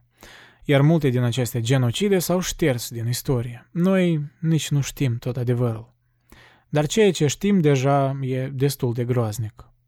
Multe cercetări confirmă acest fapt. În secolul XVIII, genocidele între triburile amerindiene sunt bine documentate. Printre victime se numerau triburile Setebos și Muras, de exemplu, Același lucru se întâmpla și în Africa, unde boșimanii din Africa de Sud, suportând mai multe invazii în perioada secolelor 18-19, au ajuns în momentul când populația a scăzut la 2% față de numărul lor inițial. Un fapt și mai groaznic s-a întâmplat în Australia Centrală, la începutul secolului 20. Citez. Triburile Aranda, atunci când sunt implicate în lupte intertribale, obișnuiesc să nimicească definitiv tabăra dușmană. Atacurile se produc noaptea și mai întâi sunt omorâți cu lancea bărbații adormiți. Apoi sunt omorâte cu bâte femeile și ulterior vine rândul copiilor mici, cărora li se zdrobește capul cu pietre sau bâte. Potrivit relatărilor, după măcel, învingătorii desfac abdomenele celor uciși și mănâncă bucăți din țesutul adepos al dușmanului răpus, iar sângele de pe arme este amestecat cu apă și băut. Închid citatul. Puh. Lucruri similare se întâmplă și în războaiele de pe insulele Fiji sau din junglele Cauca din Columbia, unde triburile se ucid într-un mod oribil. Nu sunt scotiți nici copiii și nici femeile, cruzimea fiind aplicată într-un mod democratic. Și deci, nu-i de mirare că de pe urma acestui gen de războaie au dispărut numeroase popoare, iar în cazul celor popoare care au supraviețuit, Istoria le-a fost scrisă pe muchie de cuțit, genocidul bătând la fiecare în ușă din când în când. E important să înțelegem că genocidul nu exista doar în culturile primitive, ci și în cele avansate. De exemplu, chiar și în perimetrul civilizației elene, cazurile de etnocide erau frecvente, iar războiul peloponesiac a surprins scene de exterminare totală a unor orașe precum Milos. De altfel, despre genocid se vorbește chiar și în Biblie. Citez. În relatările biblice despre istoria evreilor întâlnim unele dintre primele mărturii privind distrugerea unor populații întregi, cum ar fi masacrarea copiilor evrei de către egipteni sau distrugerea locuitorilor unor țări predestinate evreilor. De exemplu, în Cartea Regilor 1 este istorisită ungerea lui Saul ca rege al Israelului, dar cu condiția să se răzbune pe Amalek, cel care s-a împotrivit revenirii evreilor din Egipt. Merge acum și bate pe Amalek și pe Ierim și nimicește toate ale lui. Să nu iei pentru tine nimic de la ei, ci nimicește și dă blestemului toate câte are. Să nu-l cruți, ci să dai morții de la bărbat până la femeie, de la tânăr la pruncul de sân, de la bou până la oaie, de la cămilă până la asin. Vedem deci relatate condițiile unui masacru total, cu uciderea femeilor și pruncilor care a și fost înfăptuit.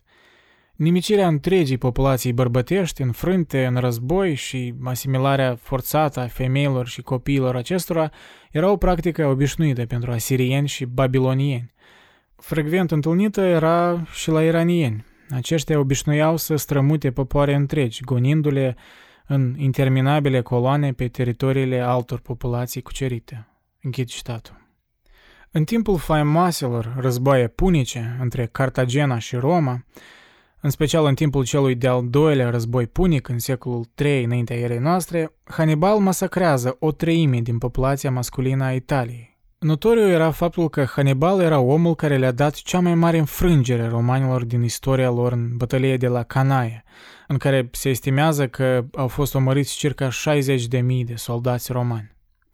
Mai târziu, romanii și-au luat revanșa prin distrugerea totală a orașului de baștenă al lui Hannibal. Populația Cartaginei a fost nimicită aproape definitiv, fiind organizat unul din cele mai teribile genocide din istoria antică. Dintr-o populație de circa 200-400 de mii de cartaginezi, cel puțin 150 de mii au fost uciși, iar alte zeci de mii au fost luați în sclavie. Invaziile din Asia erau la rândul lor și mai sângeroase. Genghis Khan și Timur Lenk masacrând mai mult de 5 milioane de oameni în Asia. Teroarea mongolă e bine documentată. Pe lângă cronicile medievalilor europeni, care au simțit pe pielea proprie cruzime mongolă, s-au înregistrat și relatări despre cum mongolii au cucerit regiunile Asiei, printre care erau orașele Merv și Bactria. Citez. Mongolii au hotărât că, exceptând 400 de artizani, pe care ei înșiși i-au desemnat și i-au ales dintre bărbați, câțiva copii, fete și băieți pe care să ia în captivitate, Toată populația, inclusiv femei și copii, trebuia să piară. Nimeni, bărbat ori femeie, nu trebuia cruțat. Locuitorii din Merva au fost atunci repartizați între soldați și recruți și fiecăruia i-a revenit sarcina de a executa 3-400 de persoane. Închid citatul. Repet, fiecărui soldat i-a fost ordonat să execute între 3 și 400 de persoane. Îți imaginezi cât de oribilă era experiența asta, nu doar pentru victime, dar și pentru infractori. Desigur, suferința varia la fiecare, dacă ți amintești de varietatea relatărilor a soldaților moderni despre război. Unii, pe cât de straniu n-ar suna asta, îs mai capabili să ucidă 400 de oameni decât alții. Tot mongolii, doar că în alt oraș, în Nishapur, literalmente au construit piramide din capete umane, separat pentru bărbați, femei și copii. Iar în Europa, invaziile mongole erau într-atât de devastatoare, încât un istoric declarase că regiuni întregi au sfârșit prin a redeveni prerii sălbatice. În una din campanii, Timur Lenk s-a ciocnit cu o revoltă din partea locuitorilor orașului Isfahan. Ce a făcut Timur Lenk în răspuns, vă întrebați, sau cum îi se mai spune, Tamerlan? El a ordonat masacrarea întregii populații, adică între 100.000 și 200.000 de oameni și ca simbol al masacrului a înălțat 28 de movile constituite din circa 1500 de capete fiecare. Iar când el a cucerit nordul Indiei, a organizat masacre în fiecare oraș ocupat, din motive religioase. În Delhi, de exemplu, au fost masacrați peste noapte 100 de mii de prizonieri hinduși. Dar lucrurile stau mult mai dramatic în istoria altui popor. Cine vă întrebați? China, desigur. Pe teritoriul Chinei s-au produs cele mai groaznice genocide din istoria omenirii. Asta, evident, se datorează și numărului imens al populației. De exemplu, în timpul rebeliunii generalului Anshi, anii 755-763 era noastră, a fost masacrați 36 de milioane de oameni, adică două treimi din cetățenii activi ai Chinei de atunci, ceea ce constituia 15% din populația planetei de atunci. Acea rebeliune a fost mult timp cea mai sângeroasă din istorie, fiind întrecută doar mai recent de al doilea război mondial. Un lucru curios, dar important de menționat în contextul actual al lagărelor de uiguri și așa zisor centre de reeducare din China, acea rebeliune din secolul VIII a avut implicații de ordin etnorasial, la război participând trupele militare ale anume acestui popor turcic, uiguri ceea ce a radicalizat semnificativ lupta, urmând nenumărate genocide. Deci, tratamentul uigurilor în prezent are amprente și rădăcini încă din secolul VIII. Însă, Asiei nu îi aparține titlul exclusivist de hegemon al genocidului. Restul continentelor, deși n-au avut asemenea număr impunător, n-au rămas în urmă. De exemplu, colonizarea Australiei și a insulelor din Oceania s-a produs pe calea unor carnagii care au decimat numărul aborigenilor și i-au subordonat definitiv voinței coloniștilor. Furtuna relatează, citez, În Tasmania a avut loc un veritabil holocaust. În anul 1803, pe insulă, erau estimativ între 4.000 și 9.000 de aborigeni, însă de pe urma unor campanii de exterminare organizate împotriva lor de coloniști, către anul 1835 au supraviețuit doar 200 de aborigeni. În Australia, în perioada colonială, numărul aborigenilor a scăzut de la circa 750 de mii la mai puțin de 50 de mii. Iar exterminarea acestora se făcea cu un deosebit entuziasm și cruzime. În prezent, opinia publică din acea țară își pune întrebarea dacă australienii contemporani sunt cumva o națiune care s-a fondat pe genocid. Închid citatul. E bine cunoscut genocidul amerindienilor de către europeni. Pe insula Hispaniola, actuala Haiti, atunci când fusese descoperită de Columb în 1492, locuiau între 500 de mii și 2 milioane de băștinași. Peste doar trei decenii de pe urma exterminării fizice, a bolilor, sclaviei și fametei, numărul acestora a ajuns să fie 11.000, iar peste 50 de ani rămăseseră doar 200 de baștinași. Pe insula Cuba, amerindienii au dispărut complet către anul 1548, pe Jamaica în 1558. Unul din cronicarii acelor evenimente era preotul catolic spaniol, Bartolomé de las Casas, care, într-un raport din 1547 pentru împăratul romano-german Carol al V-lea, scrisese că europenii se comportau cu amerindienii mai rău decât cu animalele, mai rău decât cu balega. Conform geneticianului Brandon O'Fallon, în secolele 16-17, populația amerindienilor din America de Sud și de Nord s-a redus brusc cu 50%. În acea perioadă, amerindienii, incașii, astecii au fost practic șterși din istorie de către conquistadori și alți coloniști europeni. Alți istorici ai genocidilor relatează că pe continentul nord-american numărul amerindienilor a scăzut de la 15 milioane în anul 1500 până la 237 de mii în anul 1900. Cu alte cuvinte, în patru secole s-a ajuns la mai puțin de 2% din numărul amerindienilor în momentul descoperirii Americii. Da, argumentează Furtuna, citez, e adevărat că una din principalele cauze ale pieirii amerindienilor au fost diverse boli aduse de europeni, față de care americanii nativi nu au avut imunitate. Dar acest fapt nici de cum nu reduce din responsabilitatea morală a coloniștilor pentru distrugerea unei civilizații distincte pe glob. Închid citat. Noi de multe ori avem percepția că genocidele sunt un lucru peste care am trecut, că uite, ultimul genocid masiv a fost Holocaustul din cel de-al doilea război mondial. Însă nu e cazul. Genocidele au avut loc, mai au loc acum și probabil încă vor avea loc. Atâta timp cât merge vorba de Homo sapiens, putem fi siguri de acest lucru. Suntem specialiști în genocide. Capitolul 16. Politica genocidară din timpurile noastre. Cruzimea este una dintre cele mai vechi desfătări ale omenirii. Friedrich Nietzsche Desigur, toți știm de atrocitățile comise de omenire în prima jumătate a secolului 20. Ideologii totalitariste, omoruri, războaie și genocide. Da, cunoaștem istoria atunci când vorbim de evenimente și numere. Dar deseori ignorăm faptul că încă am rămas aceiași oameni. Biologia noastră nu s-a schimbat în câteva decenii. Deci, de unde siguranța asta arogantă în unii că așa ceva nu mai poate să se mai repete? Mai mult, asemenea, convingeri despre pacifismul nostru îl au adesea oamenii care de fapt sunt mai maleabili și mai ușor influențați de utopii și ideologii atractive.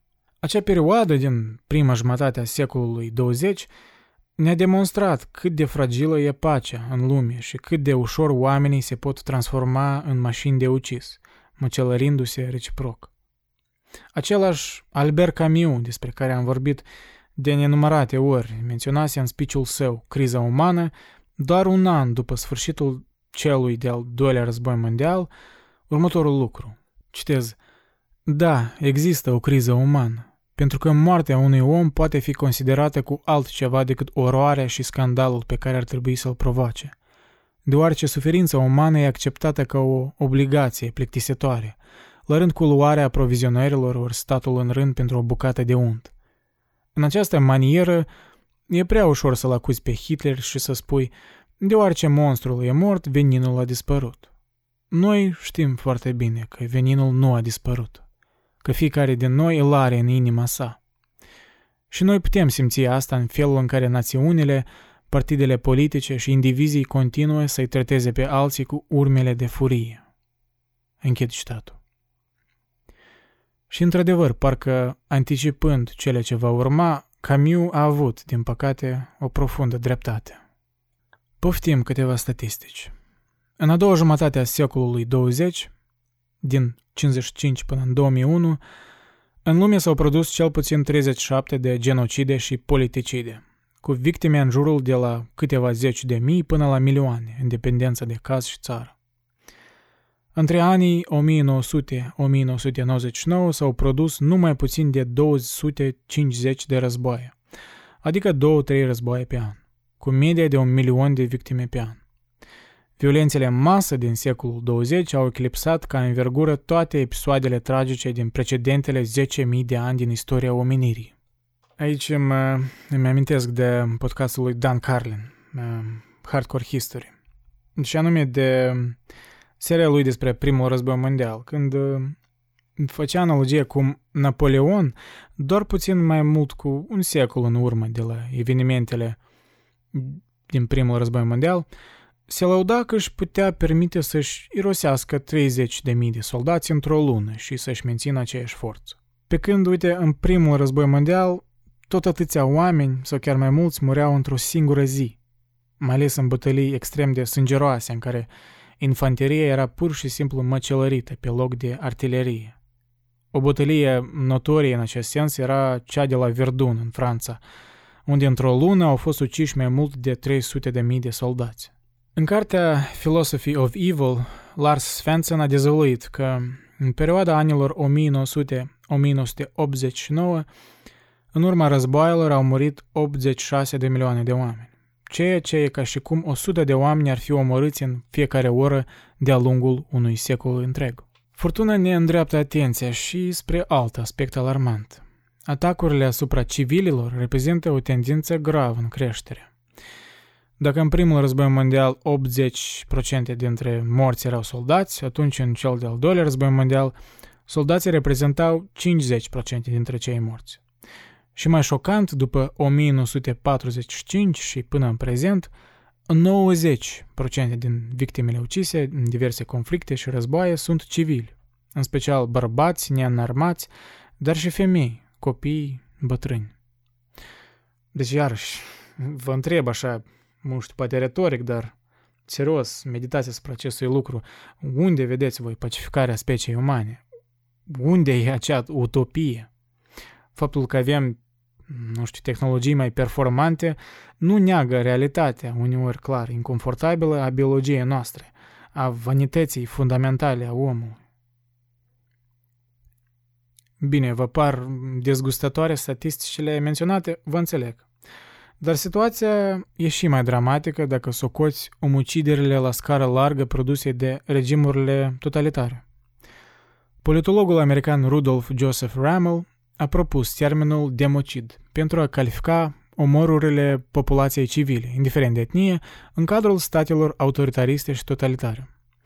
Democidul, de asemenea, ar include atât genocidele cât și politicidele. Un exemplu al democidului ar fi Golodomorul din Ucraina, din anii 30. Ramel a calculat că în secolul 20 262 de milioane de oameni au fost victime ale democidelor, de șase ori mai numeroase decât victimele din toate războaiele din acel veac sângeros. De asemenea, s-a constatat și o creștere a războaielor civile din 1960 încoace. În genere, chiar în rândul politologilor se propune un nou termen de noi războaie, comparativ cu vechile războaie care erau duse între state. După cum ne avertizează și furtună, ideea precum că omenirea se află într-un urcuș pe treptele evoluției spirituale a falimentat. Da, noi avem progres tehnologic, dar nu și moral. Din contra, aș spune, noi degradăm moral. Noi suntem mai nerăbdători, mai manipulabili și mai nihiliști decât ne imaginăm în utopiile noastre. De o opinie similară e și politologul Zbigniew Brzezzinski, care are o notorietate în domeniul geopoliticii mondiale. El remarcase decalajul deprimant dintre progresul socioeconomic și progresul moralității în secolul 20. Citez. Din nefericire, acest progres nu s-a realizat și la nivel moral, politica reprezentând cel mai mare eșec al secolului 20. Contrar cu ceea ce promitea, secolul 20 a devenit cel mai sângeros și plin de ură secol al omenirii, un secol de politici halucinante și masacre sângeroase. Cruzimea a fost instituționalizată la o amploare fără precedent, iar moartea a fost organizată pe baza producției în masă. Închid citatul. Există și opinii mai optimiste, desigur, dar ele sunt o minoritate. Una din acele opinii îi aparțin psihologului evoluționist Steven Pinker, care crede că noi trăim acum cea mai pașnică perioadă din istoria omenirii și că există o tendință vădită spre pacificarea societăților și a relațiilor internaționale. Dar nu trebuie să privim departe ca să ne dăm seama că această perspectivă, în contextul anului chiar 2020, de exemplu, e totuși departe de realitatea situației. Iarăși, eu personal cred că trebuie să existe ambele perspective, cele mai pesimiste și cele mai optimiste, dar în același timp nu pot să spun că ambele perspective sunt argumentate în aceeași măsură. Cea pesimistă are în urma ei mult mai multe dovezi întruchipate în cercetări din diferite domenii decât cea optimistă, care, să fim sinceri, nu are un fundament solid. Deși, da, există temei să presupunem că lucrurile se vor schimba cumva pe neașteptate de acum încolo și vom deveni ființe mai pașnice, în simbioză cu tehnologii și mai noi și guverne care cooperează. Dar iarăși nu vreau să menționez lucruri evidente, Vă respect inteligența și vă las să vă faceți propriile concluzii. Eu totuși rămân pesimist atunci când merge vorba de posibilitatea izbăvirii omului de la trecutul său violent. Andrei Glucksmann, un filosof care îmi împărtășește oarecum scepticismul, lamentase, poate într-un ton chiar prea direct pentru unii, asupra naivității pacifiștilor. Citez. Miopia persistă, iar cei care cu siguranță vor să moară idioți intonează veșnicul refren. Cum e cu putință așa ceva în secolul 20? Adus la zi, cum e cu putință așa ceva în secolul 21? Închid citat. Și într-adevăr, cred că mulți din noi am auzit fraza asta care deja începe a deveni un clișeu, o caricatură iritantă. Glucksmann vine și cu un exemplu care i-ar suporta pesimismul despre secolul 21. Citez. În decembrie 2001, președintele Iranului calcula public raportul calitate-preț sau riscuri-beneficii al unei înfruntări nucleare între Israel și Iran. Pentru 5 milioane de evrei serminați definitiv, Iranul ar risca să piardă de trei ori mai mulți musulmani. În schimb, ar reuși să se izbăvească de dușmanul evreu, ca rezultat al unui genocid practic de plin. Închid citat. Iarăși, ca să vă aduc mai, exemple mai recente, consecințele evenimentelor de la 11 septembrie din 2001 a pornit un domino care până acum influențează lumea geopolitică, așa numită primăvara arabă, o serie de mișcări de proteste care au avut loc în mai multe țări din Orientul Mijlociu și Africa de Nord, începând cu anul 2010, influențează până acum tensiunile din acele regiuni. Yemen fiind în prezent un stat devastat de război și foamete. Tensiunile între Israel și Palestina până acum nu sunt rezolvate și nu pare să fie vreodată rezolvate prin pace. Mai recent, organizația islamistă ISIS a terorizat o Europa întreagă. Criza refugiaților din Siria a schimbat geopolitica Europei. Tensiunile între Armenia și Azerbaijan se incită și mai mult, mai recent. Iarăși, eu pot să continui, dar eu nu cred că are sens. Voi priviți singur noutățile și cunoașteți că în lume încă există conflicte, războaie și omucidere în masă. Motive din care putem crede că acest secol va fi unul pașnic sunt totuși prea nesemnificative. Există prea mulți factori de risc, prea multă fricțiune ideologică, etnică, geopolitică, ca să credem că vom fi capabili să menținem pacea pe lungă durată. Barbara Harf, specialistă în geneza conflictelor, remarcase că anume distincțiile etnice și religioase reprezintă una din principalele precondiții ale războaielor civile și ale genocidelor. Circa două treimi din genocidele și politicidele din a doua jumătate a secolului 20 au avut la origine distincții etnice și existența discriminărilor între grupuri. Adică în țările unde există diferențe pe criterii rasiale, etnice, religioase, lingvistice, sociale sau ideologice, se produce eventual divizarea noi versus ei și apar premisele care generează conflicte. Iarăși priviți la Statele Unite de acum, nu cred că trebuie să privești departe. Ideile genocidare, după cum am menționat și în episodul 3, când l-am citat pe Camus, apar nu doar în mintea unor lideri războinici, ci și în mintea mulțimii, cu sprijinul cărora pot fi justificate și încurajate genocidele. La fel ca războiul, genocidul presupune implicarea unui număr foarte mare de oameni, ca participanți sau observanți pasivi, care aprobă masacrul. Iar și voi mi-ați putea da o întrebare, că uite, ar fi cazul că toți acești oameni să fie psihic bolnavi cumva?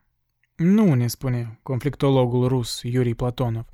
Realitatea este că majoritatea celor care participă într-un fel sau altul la genocid sunt psihic normali, cu mențiunea că adeseori acțiunile lor sunt ghidate de motivații inconștiente, instinctuale. Platonov menționează pogromul din orașul Azer Sumgait din februarie 1988. Atunci a avut loc primul și cel mai teribil pogrom din ultimii ani ai fostei URSS când azerii majoritari au ucis, au maltratat și au violat membrii minorității armene. Gruparea implicată activ în pogrom, care umbla din apartament în apartament, omorând și violând, a fost formată doar din circa 50 de bărbați. Însă aceștia erau asistați și încurajați de peste 300 de persoane care îi însoțeau. Genocidele, cruzimea, războaiele sunt atât de comune în istoria umană, fiindcă instinctele arhaice care ne fac agresivi și care ne fac să-i urâm pe străini nu au dispărut niciodată din noi. Suntem același homo sapiens de câteva zeci de mii de ani în urmă, doar că avem cunoștințe mai multe, tehnologii mai performante, utopii mai atractive și dispunem de arme mult mai eficiente în arta care e deja foarte bine cunoscută de noi, arta umorului. Vorbim despre progres, privim poate prea romantic la natura noastră, dar uităm că suntem ghidați de un instinct care e atât de adânc înrădăcinat în noi, că să încerci să pretinzi că el nu există e ca și cum ai fi un lunatic care nu-și cunoaște condiția lui. Da, mai putea să ajungi undeva, poate chiar la sfârșitul nopții vei ajunge înapoi în pat, dar n-ai deschis deloc ochii în proces și nu știi unde te-a dus somnul. E adevărat, rațiunea ne înarmează cu aptitudini de a ne detașa de la noi înșine și de a abstractiza, de a crea contracte sociale complexe și de a visa la un viitor mai bun. În același timp, rațiunea adeseori ne ajută să găsim motive pentru dezbinare și ură.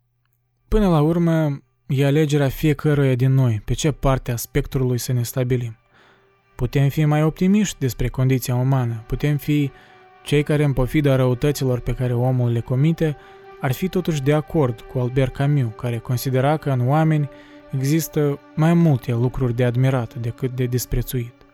Sau putem fi mai pesimiști, ca Arthur Schopenhauer, care a conchis că este ceva în noi mai înțelept decât capul.